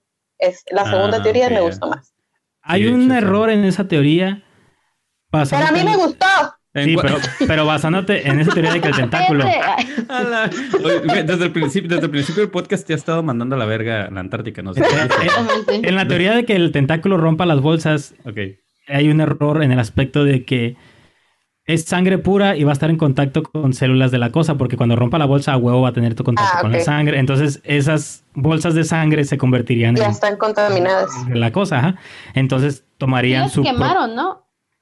No, no, no Sí, sí las quemaron. las Sí, las- sí, las bolsas sí las ponen en el hielo. Sí, las ajá, queman, ajá, hay una escena donde se la queman. Y no chilló. Ajá, y no Pero de chilló. todas maneras, él tiene más fuerza o ha tenido como que más eh, comentarios lo de las llaves, porque Sí, se que Windows se le caen caen. Ok, Ajá. ahí dicen que probablemente Palmer ya estaba contaminado. Entonces, Ajá. Palmer es el que agarra las llaves y vaya. Verga, no nunca, o sea, nunca No sé había estado es tan concentrado en un podcast así intentando recordar a los personajes bien chidos. Te digo que lo sufrí, eran 12, O sea, así como yo- nombres, caras, dónde yo- estaban, o todos. Amo, a- ¿sabes cómo se- te me figuras, pinche John Carpenter? Como el meme del güey que está acá. Ah, sí, y tiene la- también en Antártica. El meme del güey este que está. Que tiene el pizarrón, Ah, ¿no? sí, Con los- no, las con hojas, todos sí. los Los hilos. hilos y Ese meme, ese meme te lo voy a poner el miércoles en la página. güey. Mira. Ustedes intentando Al- al- explicarnos a nosotros dos cómo está el pedo de las teorías y los contagios. La sombra al inicio de la película, cuando se ve que llega el perro y voltea la sombra, originalmente, según entrevistas, iba a ser Palmer.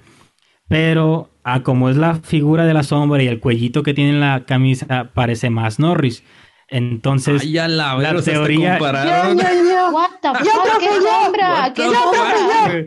¿Qué pedo con eso? ¿a, qué sombra? A los 15 minutos de la película, cuando La castrosa, recién, la llega, castrosa recién otra vez. llega el lobo. No, aquí están, son los dos castrosos del salón peleando así. ¿Quién dice más cosas? A ¿Quién ver, más Antártica, a ver. inteligente? Antes de los Esperen, comerciales, a esperen, ver. deténganse. ¿Qué sombra? Al inicio de la el- película, los El Alex, 15 perrito está hablando. caminando por los pasillos, como que Ajá. viendo a quién va a infectar. Sí, y va a entrar a un cuarto, y en el Ajá. cuarto se alcanza a ver ve en la la pared sombra, una ajá. sombra de alguien que voltea y ve al perro. Simón. Ah, En la pare- principio de la película. Pareciera, pare- yo pensé, fíjate, que en esa escena, eh, esta tercera vez que la vi, pensé que en esa escena pasaba algo o que se iba a ver como la típica película ochentera de que en la sombra atacan o, o Ajá. mueren, pero no, No. no. Bueno, Te quedas vamos a- con la duda, pero sí, sí es cierto eso, que se supone que originalmente iba a ser Palmer, pero por el, por la, eh, ¿cómo se dice? La figura, se supone que es Norris, pero, dato curioso, Pero- se supone que lo pusie- pusieron a otro miembro del, de los, del equipo para que no pudieran reconocer fácilmente, porque si ponían al Palmer, decía, "Ay, a huevo es el Palmer. Pusieron a otro que nada, nada que ver con la película. Y si me preguntas a mí si es Ay. Norris, Ahí fue donde utilizaron a la cosa aquí, que utilizaron al personaje así terciario, Ah, que no hace nada Simón. ahí estaba yo. el que estás ahí moviéndole esa viga. Órale. tú, a ver. Sí. Eh, el que estaba moviendo el abanico, ven para acá. Eh, y, se, y se supone que era para que no supiéramos quién era. Y si están este, conspirando o teorizando si era el Norris, a mí la verdad se me hace muy delgada la sombra para que haya sido el Norris. No mames, qué loco. O sea, sí, sí, sí está muy. O sea, ahorita que me estoy acordando de la sombra, sí está muy delgado para que haya sido Norris, pero no, estoy asombrado de todo lo que están diciendo. O sea, todo- Al- yo- La razón por la que, bueno, sí. que no, o sea, yo sé- o sea, me refiero a que yo vi la película y sí, mi, mi máxima pregunta fue a lo mejor, ah, ¿quién se habrá infectado primero? Y si al último la cosa, este, pues como la mataron o no, porque cuando vi lo de las aves, dije, ay, güey, sí es cierto, la cosa se puede ver en las aves. Eso Pero, sí o sea, no, no llego, no llegué hasta ese, hasta ese nivel, todo lo que están comentando, madre, o sea, no. En- Sí, en sí, me el- llaman unas tres veces. ¿Qué pasó? Por ejemplo, originalmente querían que sea Palmer. En la película no puede ser Palmer porque, si te acuerdas, está fumándose su gallito y le da a Childs. Y Childs salió negativo en la prueba. Entonces, no puede ser. Y- Yo tengo dos preguntas. ¿Cuál? A ver. Una, se supone que puedes infectarte así con, con nada más Saliva. tocando, ajá, saliva, así. ¿Cuánto tiempo tarda para salir negativo? Vamos a hablar de epidemiología aquí, ¿no? Bien vamos a- E- Esa es otra teoría que dicen. Es que el periodo, periodo de incubación y vamos a Ah. hablar de todo este pedo, ¿no? Pues tendríamos que basarnos en cuántas células tiene el organismo y en la velocidad que tiene de... A la Así como lo hace el, así como hace la simulación del doctor. No mames. Oye, hablando de eso, Güey, Oigan, ¿quieres- ay, ¿quién sí quiere? mucho, Me da mucha risa que... cuando, está agarrando, está apuntando con el lápiz y su borrador tan de los 80, aquí, aquí es esto, y se pone el lápiz en la boca y yo, ¡guácala! No, de hecho, si ves la escena, se chupa los labios justo de donde le toca el borrador. Ah, se supone que no lo toca, pero sí, la primera vez que lo vi dije yo, ¡guácala, qué de hecho, Esa es una de las teorías, de las teorías que dicen, que, que desde ahí ya estaba infectado ese güey. Sí, ese güey, o sea, de hecho, cuando lo estaba viendo, dije, me sorprende eh, en, cuando vi al doctor que está con, con este rollo acá agarrando, dije, güey, ¿qué médico agarra algo que viene del espacio exterior tan a toda madre como, ah, sí, ajá, Simona, ah, lo voy a agarrar y aquí, este, ah, sí, este, es una cosa que no entendemos cómo funciona, no sabemos lo que está pasando, pero aún así... Se infecta. Ajá, aún así voy a hacer esto, y yo, güey, ¿qué pedo con el vato? ¿Por qué hizo eso? Sí, lo que dicen es de que él se infectó solo con el pinche borrador cuando se toca la boca, porque de hecho en la, película se ve la escena que después de que se toca, hace como que el reflejo de, chuparse los labios. a la madre, ese, hubiera sido yo, güey. O sea, la manera más pendeja de infectarte, ese soy yo, eh, y este. Pues Creo que tenía otra pregunta, pero ya se me olvidó. Entonces, este, ese es Blair, ¿no? Ese es Blair. Entonces, la idea es de que hay otro factor que también es diferente de la cosa del libro y la cosa en la película. La cosa del libro eh, se comunica por telepatía, que eso también se me hizo como que ah, pasadísimo de verga. No hay nada que compruebe en la película que también sea así o no sea así, pero hay una diferencia en la película que en la del libro. La criatura de la película es egoísta. Entonces a la criatura de la película no le importaría chingarse a otra criatura con tal de sobrevivir. ¿De dónde sacamos esta conclusión de que es egoísta? Salen las teorías. salen las teorías y por cómo se comportan las células y todo ese rollo. O sea, ¿no le importaría chingarse a otra de ella misma, te refieres? Ajá. No, porque, por ejemplo, cuando Palmer se supone que ya está infectado y dice, ay, ¿por qué, le, ¿por qué hizo mención de la cabeza del otro, de la otra cosa, del de Norris, cuando se está viendo como arañita? Como que, ¿por qué lo delató si él también era? O sea, a él no le importa, ellos nada más quieren sobrevivir y para ganar confianza, para decir, ah, si yo estoy delatando esa cosa, no van a sospechar de mí. Oh, qué loco. Sí, cuando dice, you gotta be fucking kidding me, caca. Sí. Oh, qué pedo. O sea, se El mejor diálogo de la película. Se, se, delatan entre ellas mismas para como que, ah, te atacan a esta parte y salir corriendo Mátelo con a ella, no me vean a mí. Ajá. Exactamente. qué pedo, güey. Es como en los trabajos cuando te dicen cosas porque Simón, echan de cabeza para quedar bien con el jefe, así. Ándale, haz de cuenta. A la vez, pinche cosa la Porque en teoría se supone que Palmer ya está ahí poseído por la cosa. Ya después vemos cuando hace los, la prueba de sangre que. yo tengo una duda, yo sé que a lo mejor es una duda muy estúpida para gente. Sí, para lo que están comentando, todas nuestras dudas son estúpidas. Mi duda es muy pendeja, pero. Entonces, la cosa hacía un cuerpo nuevo, clonado del cuerpo original o poseía el cuerpo original. Te mete en ti y va reemplazando tus células con las de él. Ok, los posee, pero luego los reemplaza. No es como el exorcista que está poseído solamente, ¿no? No, no, no. Haz de cuenta que entra en ti y haz de cuenta que cuando hay la replicación celular se va, metiendo a las otras, a las otras células. Se va metiendo a las otras células, entonces pum, pum, pum. Todas las células, todas tus células ya se convierten en células de la cosa. Así, pum. Cuando están haciendo la autopsia de la, de la, de una de las criaturas, se ve que adentro está uno de los perros. Ah, Simón. Eh, de esto que están comentando, fíjate que a mí me gustó mucho que en la película eh, la cosa tuviera diferentes formas. O sea, creo que no me hubiera gustado verlo. Eso fue de idea de Carpenter, ¿no? De que no tuviera como una, una forma, de una forma definitiva. Ajá, me, me, gustó eso y que fuera agarrándola de los demás porque no sé, está perfecto. O sea, en, el libro le ponen, le dicen la cosa, lo que vi, este, que en el libro los personajes siempre están diciendo la cosa, la cosa, y pues por eso lo toma Carpenter para ponerle el título a la película.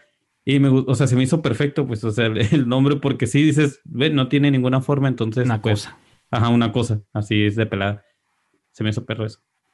Sí, güey, y, y, es parte del mismo terror, pues, de esto, y es parte de lo que le da como que esa emoción, porque pues qué chingados es como era originalmente, o sea, porque piensas en un ser vivo. El misterio. Que no tenga una pinche forma predefinida, entonces, ¿cómo chingados se originó?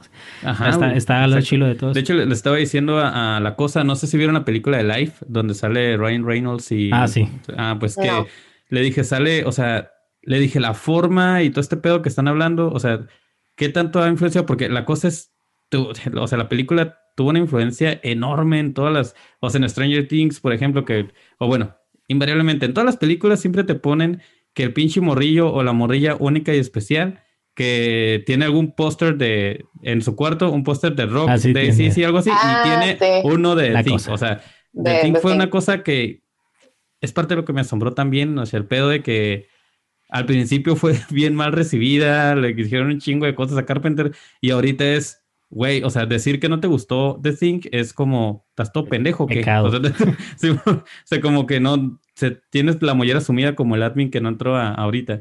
Y no, se me, se me hace bien perro, pues eso que, que el, el, vato haya tenido esta idea, a mí me gustó mucho, tan revolucionaria, decir, no va a tener una forma definida, sino que va a ser así este. este otra cosa de diferencia que quería decirles desde hace rato de, de cuanto a la transformación o la asimilación en el libro es menos exagerado, como te digo, no hay, no hay asimilación unicelular. Y de hecho, primero diseñan una prueba con un perro de los de trineo. El doctor este, saca sangre de la cosa, obtiene sangre de la cosa y se le inyecta al perro con la finalidad de que genere anticuerpos. Entonces, entonces, sí, o sea, está curada, o sea, más científico. computadora de píxeles hizo todo eso. Entonces, para que genere anticuerpos, entonces ya después usas tú la misma sangre del perro, la pones en contacto con la sangre de los demás y si hay una respuesta inmune, una prueba cruzada, es que tiene, esa madre tiene el, la sangre del, pues de la cosa, ¿no? De la cosa, ajá. Pero después pasa un desmadre ahí y resulta que también le inyectaron sangre de, humano al perro, entonces el perro ya generó también anticuerpos. O sea, la cosa disfrazada de una persona le inyecta sangre humano al perro, entonces el perro ya genera anticuerpos contra humanos, entonces ya no sirve la sangre del perro para probar quién es la cosa, no, porque ya va a responder a cualquiera. La verga, sí, y, y, ya después es cuando hacen la prueba del fueguito, de que el alambre caliente que pues, lo quema y, y la madre está muy chila esa prueba. En la película. Sí, que en el libro tarda un chorro, ¿no? Tarda como seis semanas en hacer efecto. Sí. La, prueba. La prueba. ¿Qué? ¿Como periodo de incubación o qué? O sea, seis semanas de, de sí. qué. Sí, entra. En, está hablando de la prueba de la sangre ah, con el perro. Sí, pues para generar la, la inmunidad y todo el rollo. Y esa, bueno, no sé si vieron o si han visto la del 2011. Ellos hacen otra prueba que eso no está conectado con lo canon de esto, ¿no? Pero se supone que como la cosa nomás genera material biológico, no puede generar nada artificial, la manera que tienen ellos para identificarse es abrir la boca y a ver si tienes así como que una... Eh, este, ¿Cómo se dice? Una... Cuando te ponen placas o eh, sí, esmaltes o cosas así como que... Implantes. Implantes, ¿ah? Ya, si tienes implantes, ah, pues eres humano porque la cosa no puede generar los, los implantes. Pero eso ya ha salido de esto, ¿no? Esto ya lo hicieron en el 2011, ya con ideas nuevas, ¿no? Cuando hicieron la película que supone que es la precuela de la cosa. ¿Esta la supongo del campamento noruego entonces? sí, es, del campamento noruego. Ok. Este, ¿qué otra cosa verás? Mm, en, la, en el libro, la cosa cuando está en su forma no, no humana y es menos peligrosa, es menos agresiva y no se transforma acá tan exagerado. De hecho, toma, usa armas para defenderse de los humanos. Cabrón, ¿cómo? Sí, güey, o sea, pues como es humanoide, cuando tiene una forma predefinida, como no es como esta cosa de que va y en cuanto te toca te absorbe y cosas así. O sea, esta cosa es más pues como un alienígena, entonces agarra armas. es que no es agresiva, pero agarra armas, güey. O sea, me refiero a que no es agresivo, que no tiene tantas defensas naturales como la cosa que puede sacar picos, que pueda sacar unas garras, ah, unas mandíbulas y todo ese tipo de, cosas, pues. o sea, esta es como que a la verga soy un humano y este, y no y no está descrita la asimilación en el libro entonces está abierta a interpretación y también la asimilación en el libro no rompe la ropa ni cosas por el estilo como en la película.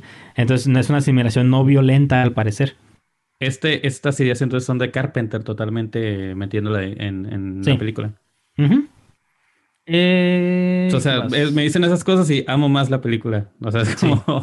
Sí, de hecho, yo te digo, creo que nunca había visto la película y dije, bueno, pues me voy a preparar, la voy a ver con toda la intención, yo pensé que no me iba a gustar y ya después que la empecé a leer, empecé a leer y todo, dije, wow, o sea, no, no puedo decir que no me gustó y no darle una calificación alta porque se la merece. sí se merece. Está, tiene, o sea, para mí, para mí el principal crédito de la cosa, antes de que hiciéramos el podcast y cuando la vi así nada más como morromeco, igual que la cosa que aquí ya se quedó como perdida entre toda la información, es que eh, decía a nivel visual, o sea, para mí era lo como lo más perro de, de esa película, porque yo decía, eso Ajá, que hayan hecho eso en el 82, no metieron nada de computadora, o sea, otro director a lo mejor hubiera querido ponerle cosas mamonas de, o, si había efectos de eh, computarización ya, meterle aunque fuera uno y, y Carpenter, ¿no? O sea, ese güey dijo, Nel, yo quiero que todo sea como... Maquillaje. Ajá, maquillaje y ese rollo, o sea, la escena famosísima de la,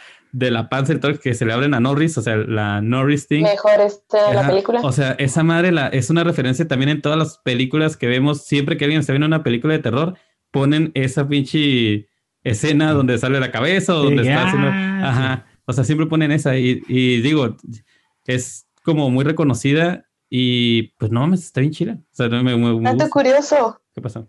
Cuando le arrancan las manos al, al doctor usaron a una persona que no tenía y le pusieron un amputado y le ah, pusieron una máscara y no se dieron cuenta.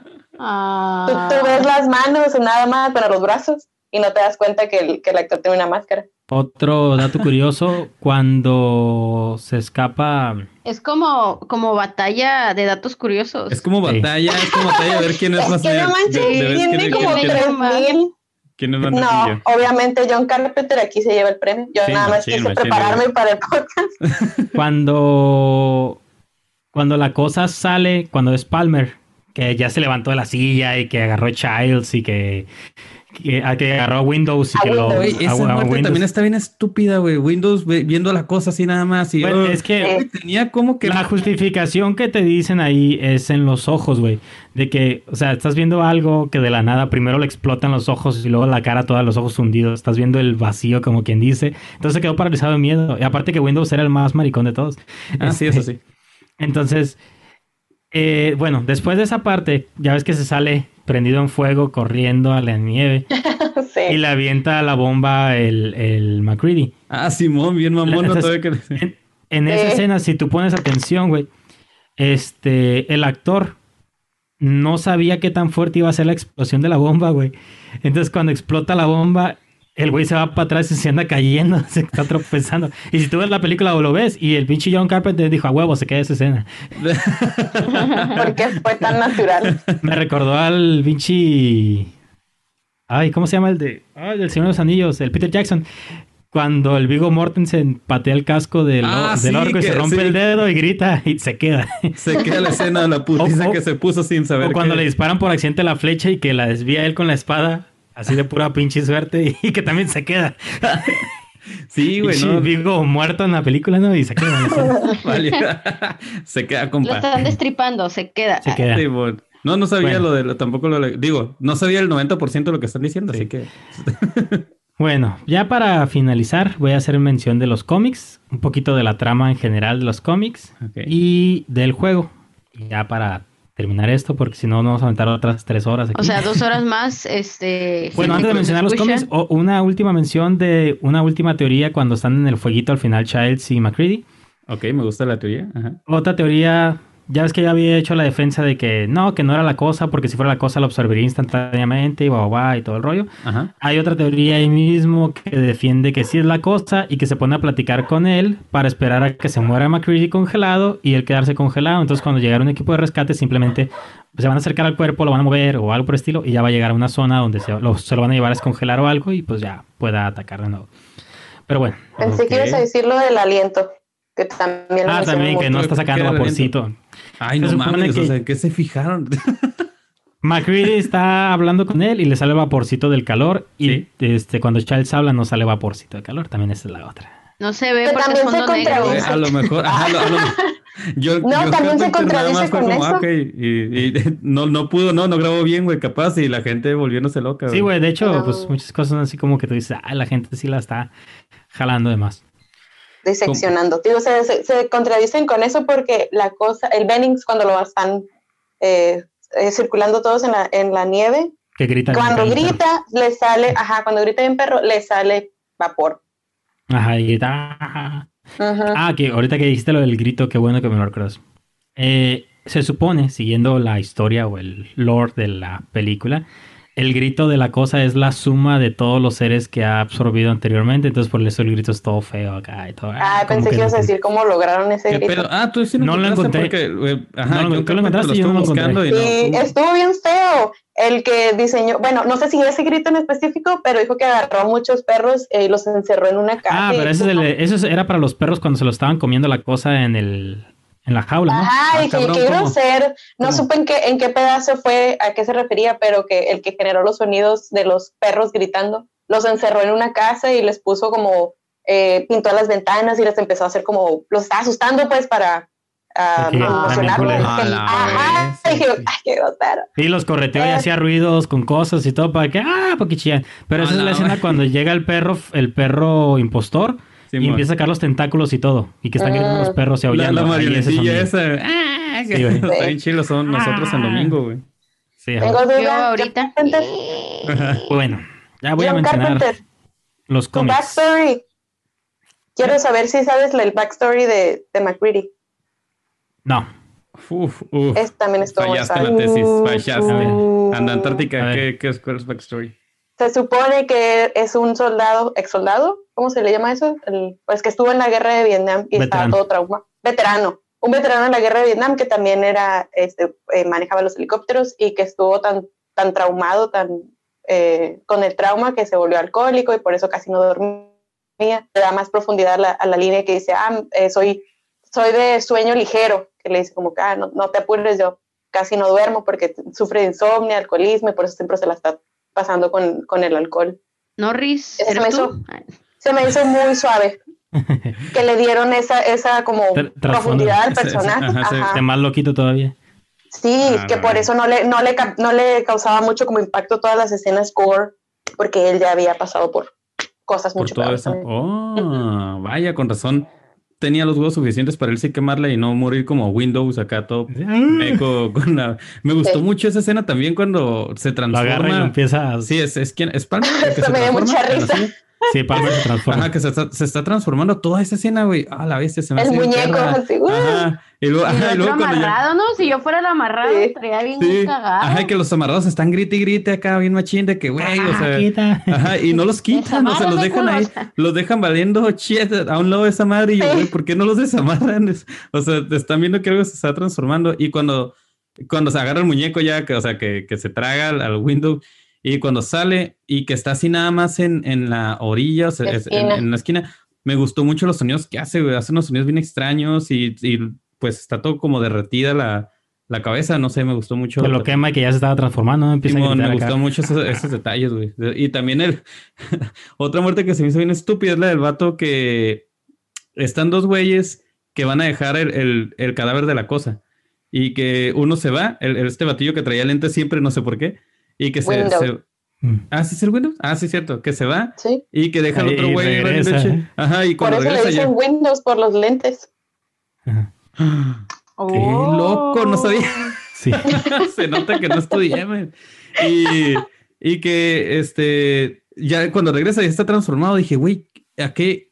Eh, o sea, viene alguien del espacio exterior, está todo el pedo, y tú te quedas solo con el cadáver diciendo, ah, no, no hay pedo, no va a pasar nada. Y, que está esculcando los estantes y todo. Sí, ajá, está esculcando. Él no sabía que estaba vivo, se descongeló y, uff, paliste. No, sí, no mames, sí, bueno. Ah, bueno, ¿cuál es la diferencia con los cómics para finalizar este Bueno, los cómics son continuaciones de la historia, ¿no? Tengo una duda, este espera, esos cómics, digo, aprovechando que tenemos aquí tu tesis.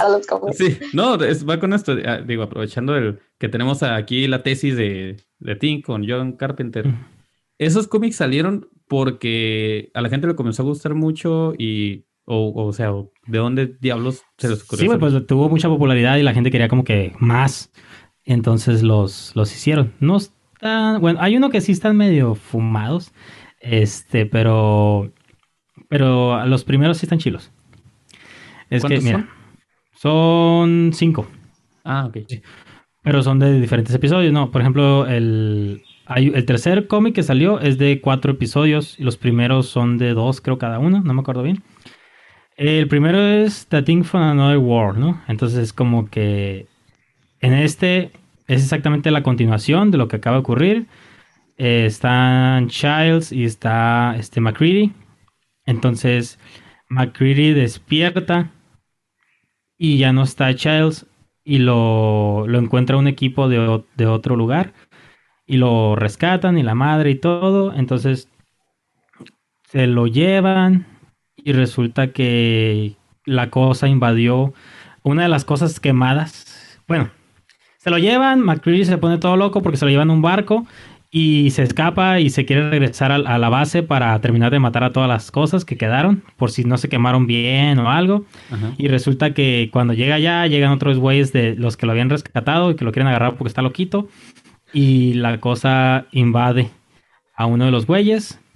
Entonces, al final hay otro pleito y todo el rollo. Eh, terminan en un pinche como yendo a un submarino donde se mete la cosa y Childs se sacrifica al final y McCready sale y lo rescatan después. ¿Ok? okay. Eh, en este rescate es, ya es el otro cómic, Climate of Fear, se llama, el Starting from Another World, Climate of Fear. En este lo rescatan y se lo llevan a Argentina. La Ajá.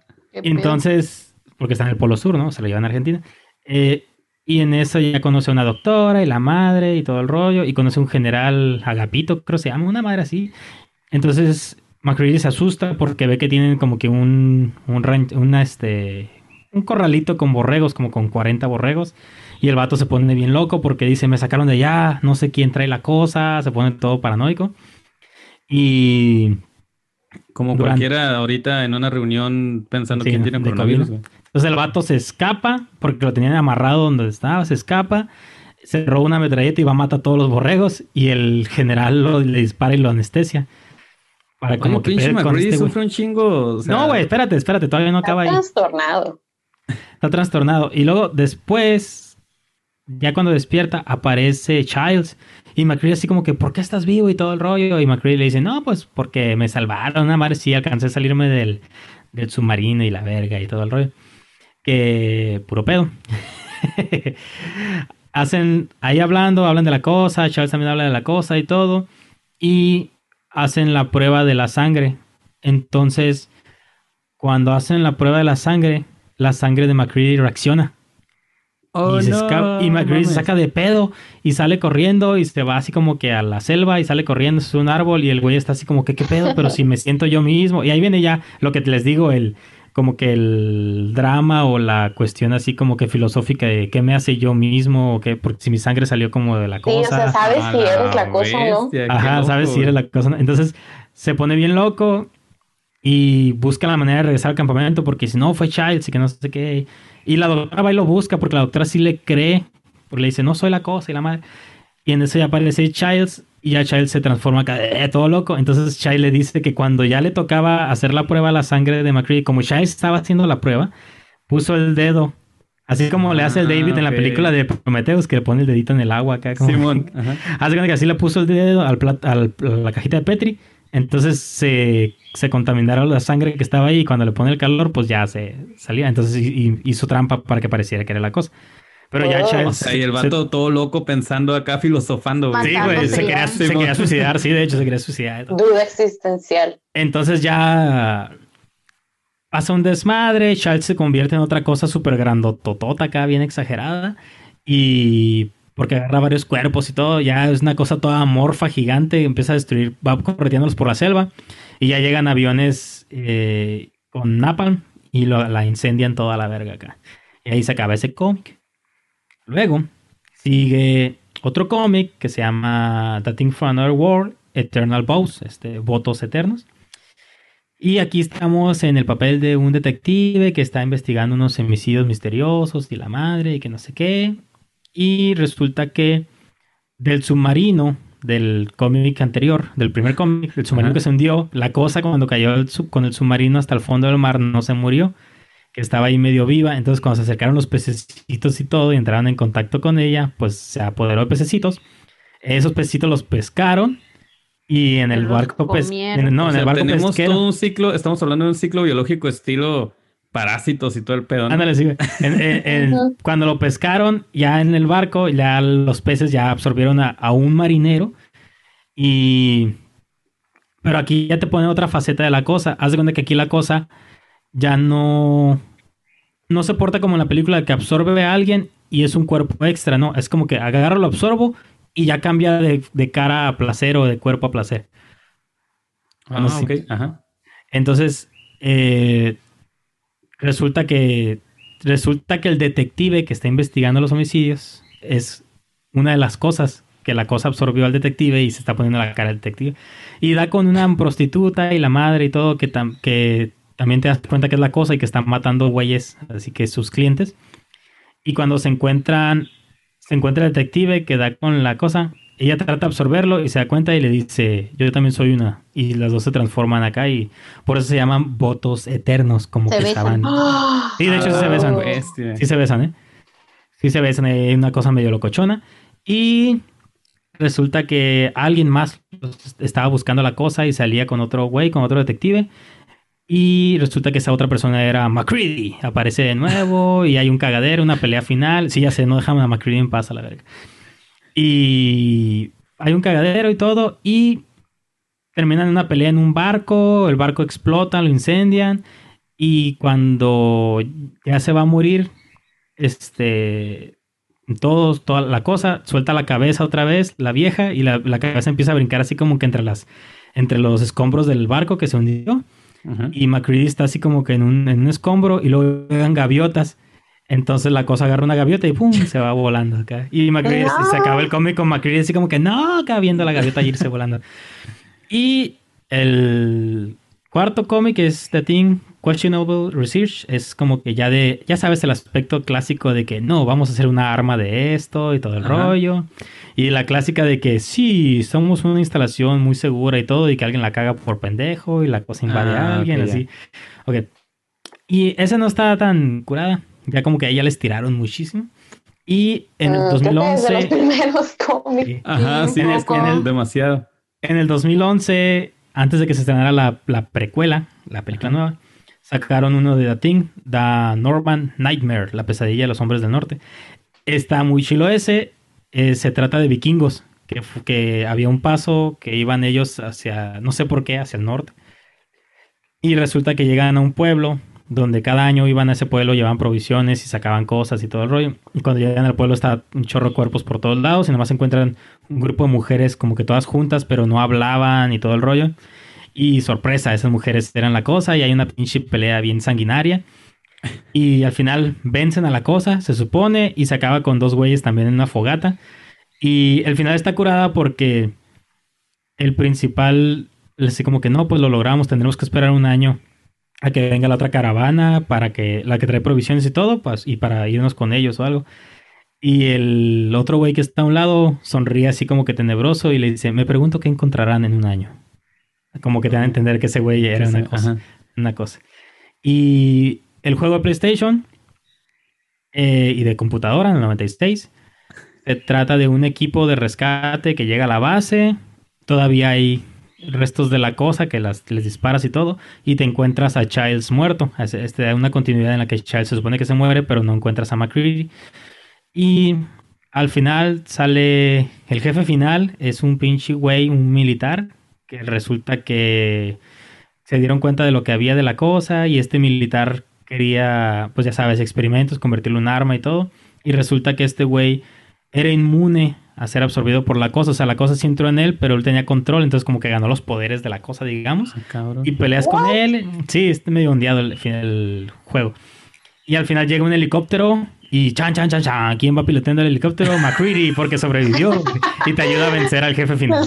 No mames, McCready, güey. McCready todo lo puede, güey. Ese vato todo lo puede, güey. Todo lo puede y, o sea. y, así se acaba el juego de PlayStation. Y iban a sacar un segundo juego porque sí pegó el juego pero hubo unos pleitos legales por el nombre y no sé qué cosas y al final les cancelaron el pinche juego. Iban a sacar un juego si no, este podcast estaría más largo si hubieran hecho más juegos. no, o sea, imagínate, estaría hablándole de los juegos también. No mames. Y pues así termina toda la información. Toda más información, pero si no nos vamos a meter todo, o sea, todo el universo de la cosa. Ajá, y estoy seguro que hay hay más cosas que no, Hay muchísima información más. Y yo me quedé pensando, ¿no han hecho un documental de, de, la película, la pura película de The Thing, no, no otras cosas? porque con la pura película de Thing hay muchísima información. Sí, hay muchísimo. Sí, bueno, era por lo que queríamos tomar esta para, bueno, John Carpenter la había sugerido para que le hiciéramos como un podcast aparte y dijimos, bueno, con este podcast vamos a terminar este especial de, de octubre, de estar viendo cosas de terror y demás, y pues The Thing es la película así como más bonita de clasicazo, ajá. Y sí, John Carpenter dijo, en ese podcast yo me voy a aventar una tesis y les voy, se las voy a dejar ir. Ya pueden despertar, amigos. Nos las dejó ir, machín. y me faltaron muchas cosas, pero... Sí, sí, me imagino, ¿no? Pero ya duraríamos cuatro horas hablando de, de Think y eso es mejor para una peda, ahí lo dejamos. Este, no, sé si le quieran dar una calificación a Think, que yo creo que ya quedó más que claro que les gustó, pero a ver, Antártica, ¿cuánto le das? Ah, perdón, yo quería hacer una mención especial del ah, perrito Jet. Ah. El perrito llamado Jet. Muy buen actor, qué bárbaro. Creo que ah, sí, hay como premios de los, de los animales que salen en películas. No me acuerdo cómo se llama, pero. ¿Quieres dar si no acá? Un saco. que no volteaba a ver la cámara, ¿no? Que dijeron Ah, sí, súper. Que hicieron como tres o cuatro o cinco, cinco tomas y le salió así súper bien el perrito, muy bien portado. un pequeño detalle que olvidé mencionar, que se me hizo curioso, en el libro también usan electricidad para matar a la cosa y aquí en la película solo usan fuego. Pero que la electricidad en también... En el 51 sí sale, ¿no? Sí, creo que sí. que, también es algo efectivo. creo que también por eso ha de haber reaccionado. En, este, en este Siento que, que este Estuve totalmente extra en este El rellenito ahí. el rellenito. Fuimos robando wifi. Fuimos un mueble, güey. Sí, fuimos en esa este Fue prácticamente una plática entre la entre Antártica y John Carpenter, güey. Sí, por supuesto. bueno. Sí. Solo 10 de 10, obviamente. 10 cosas. Ah, sí, tú, ¿Sabes, cosas. ¿Sabes cómo me sentí cuando llegas a la escuela y te dicen, oye, hay examen? Y tú dices, ¿qué? ¿Qué? ¿Hay examen? Sí, no. Llegas bien tranquilo. El en una hoja. Tuvimos planeado, este, tuvimos planeado este podcast desde, o sea, ya sabíamos desde septiembre que íbamos a dedicarnos a... que había tanta intensidad por la cosa. No ah, mi hija, ¿cómo no? ¿Otra vez? Otra vez. Ah. Eh, ¿La Antártica cuánto le das entonces? Ah, 9.5, sí, todavía no, mm, no puedo, ah, sorry, no puedo. Eh, de hecho, te iba a decir, no hay algo así que tú digas, eh, no me gustó, pero todavía no llega la película que le doy un completo 10. Así que 9.5, o si quieres 9.8, 9.8, muy bueno. Ah, huevo. Eh, la cosa, ¿cuánto, ¿cuánto te das a ti misma? No tengo idea, ya me fui en todo, en todo el podcast. Me fui, regresé, me fui, regresé y tra, tra, tra, seguía, seguía John Carpenter tirando vergazos. Tra, y seguían, yo dije, ¿qué estoy haciendo aquí? ¿No? Como un 8. No, está entretenida, pero no cambió mi vida. Yo sé que John Carpenter me podía sí, de hecho, su mirada de horror. sí, mi mirada de odio. Te está viendo bien Yo pensé que le iba a dar un 8. Yo pensé que le iba a dar un 8 a la película, pero sí, después de haber, investigado. Y, ok, pero a la película en sí, estamos preguntando la película. Es que yo no estudié, evidentemente, para la película, ¿verdad? Pero. a la película en sí yo le doy un 8 porque la verdad, como dices tú, los efectos visuales para su sí, antes Ajá, antes de leer, investigar y todo eso, tal vez sí le hubiera dado un 8 porque no sabía. Pero, pero, es que parte de lo chilo es todo lo que, pues todo lo que estamos hablando. Y la historia, me gustó esa tensión de como cuando están los tres Spider-Mans, que tú, tú, así, así como tú eres el real. Tú eres, el real. Ah, tú eres la cosa, tú eres la cosa, eso me gustó. Entonces, por eso, tal vez, un, tal vez podría hasta llegar a un 8.5 porque no me quedé dormida y era tarde. De hecho, y John Carpenter, mira, ahí está este, analizando, diciendo. Está ah, mandándome mensajes de odio ya. Pura Simón. bueno, nos tenemos que largar. Gracias por haber escuchado estas 20 horas. perro. Y un detallito más, un detallito más. Ya, güey, ya nos tenemos que ir. ver cuando, cuando están viendo las grabaciones de los noruegos, este, son grabaciones que tomó él de la película del 51, cuando están descarbando a la cosa. Oh, qué pedo. bueno, con ese dato nos vamos. Adiós, gracias por haber escuchado todo el podcast. Bye, bye.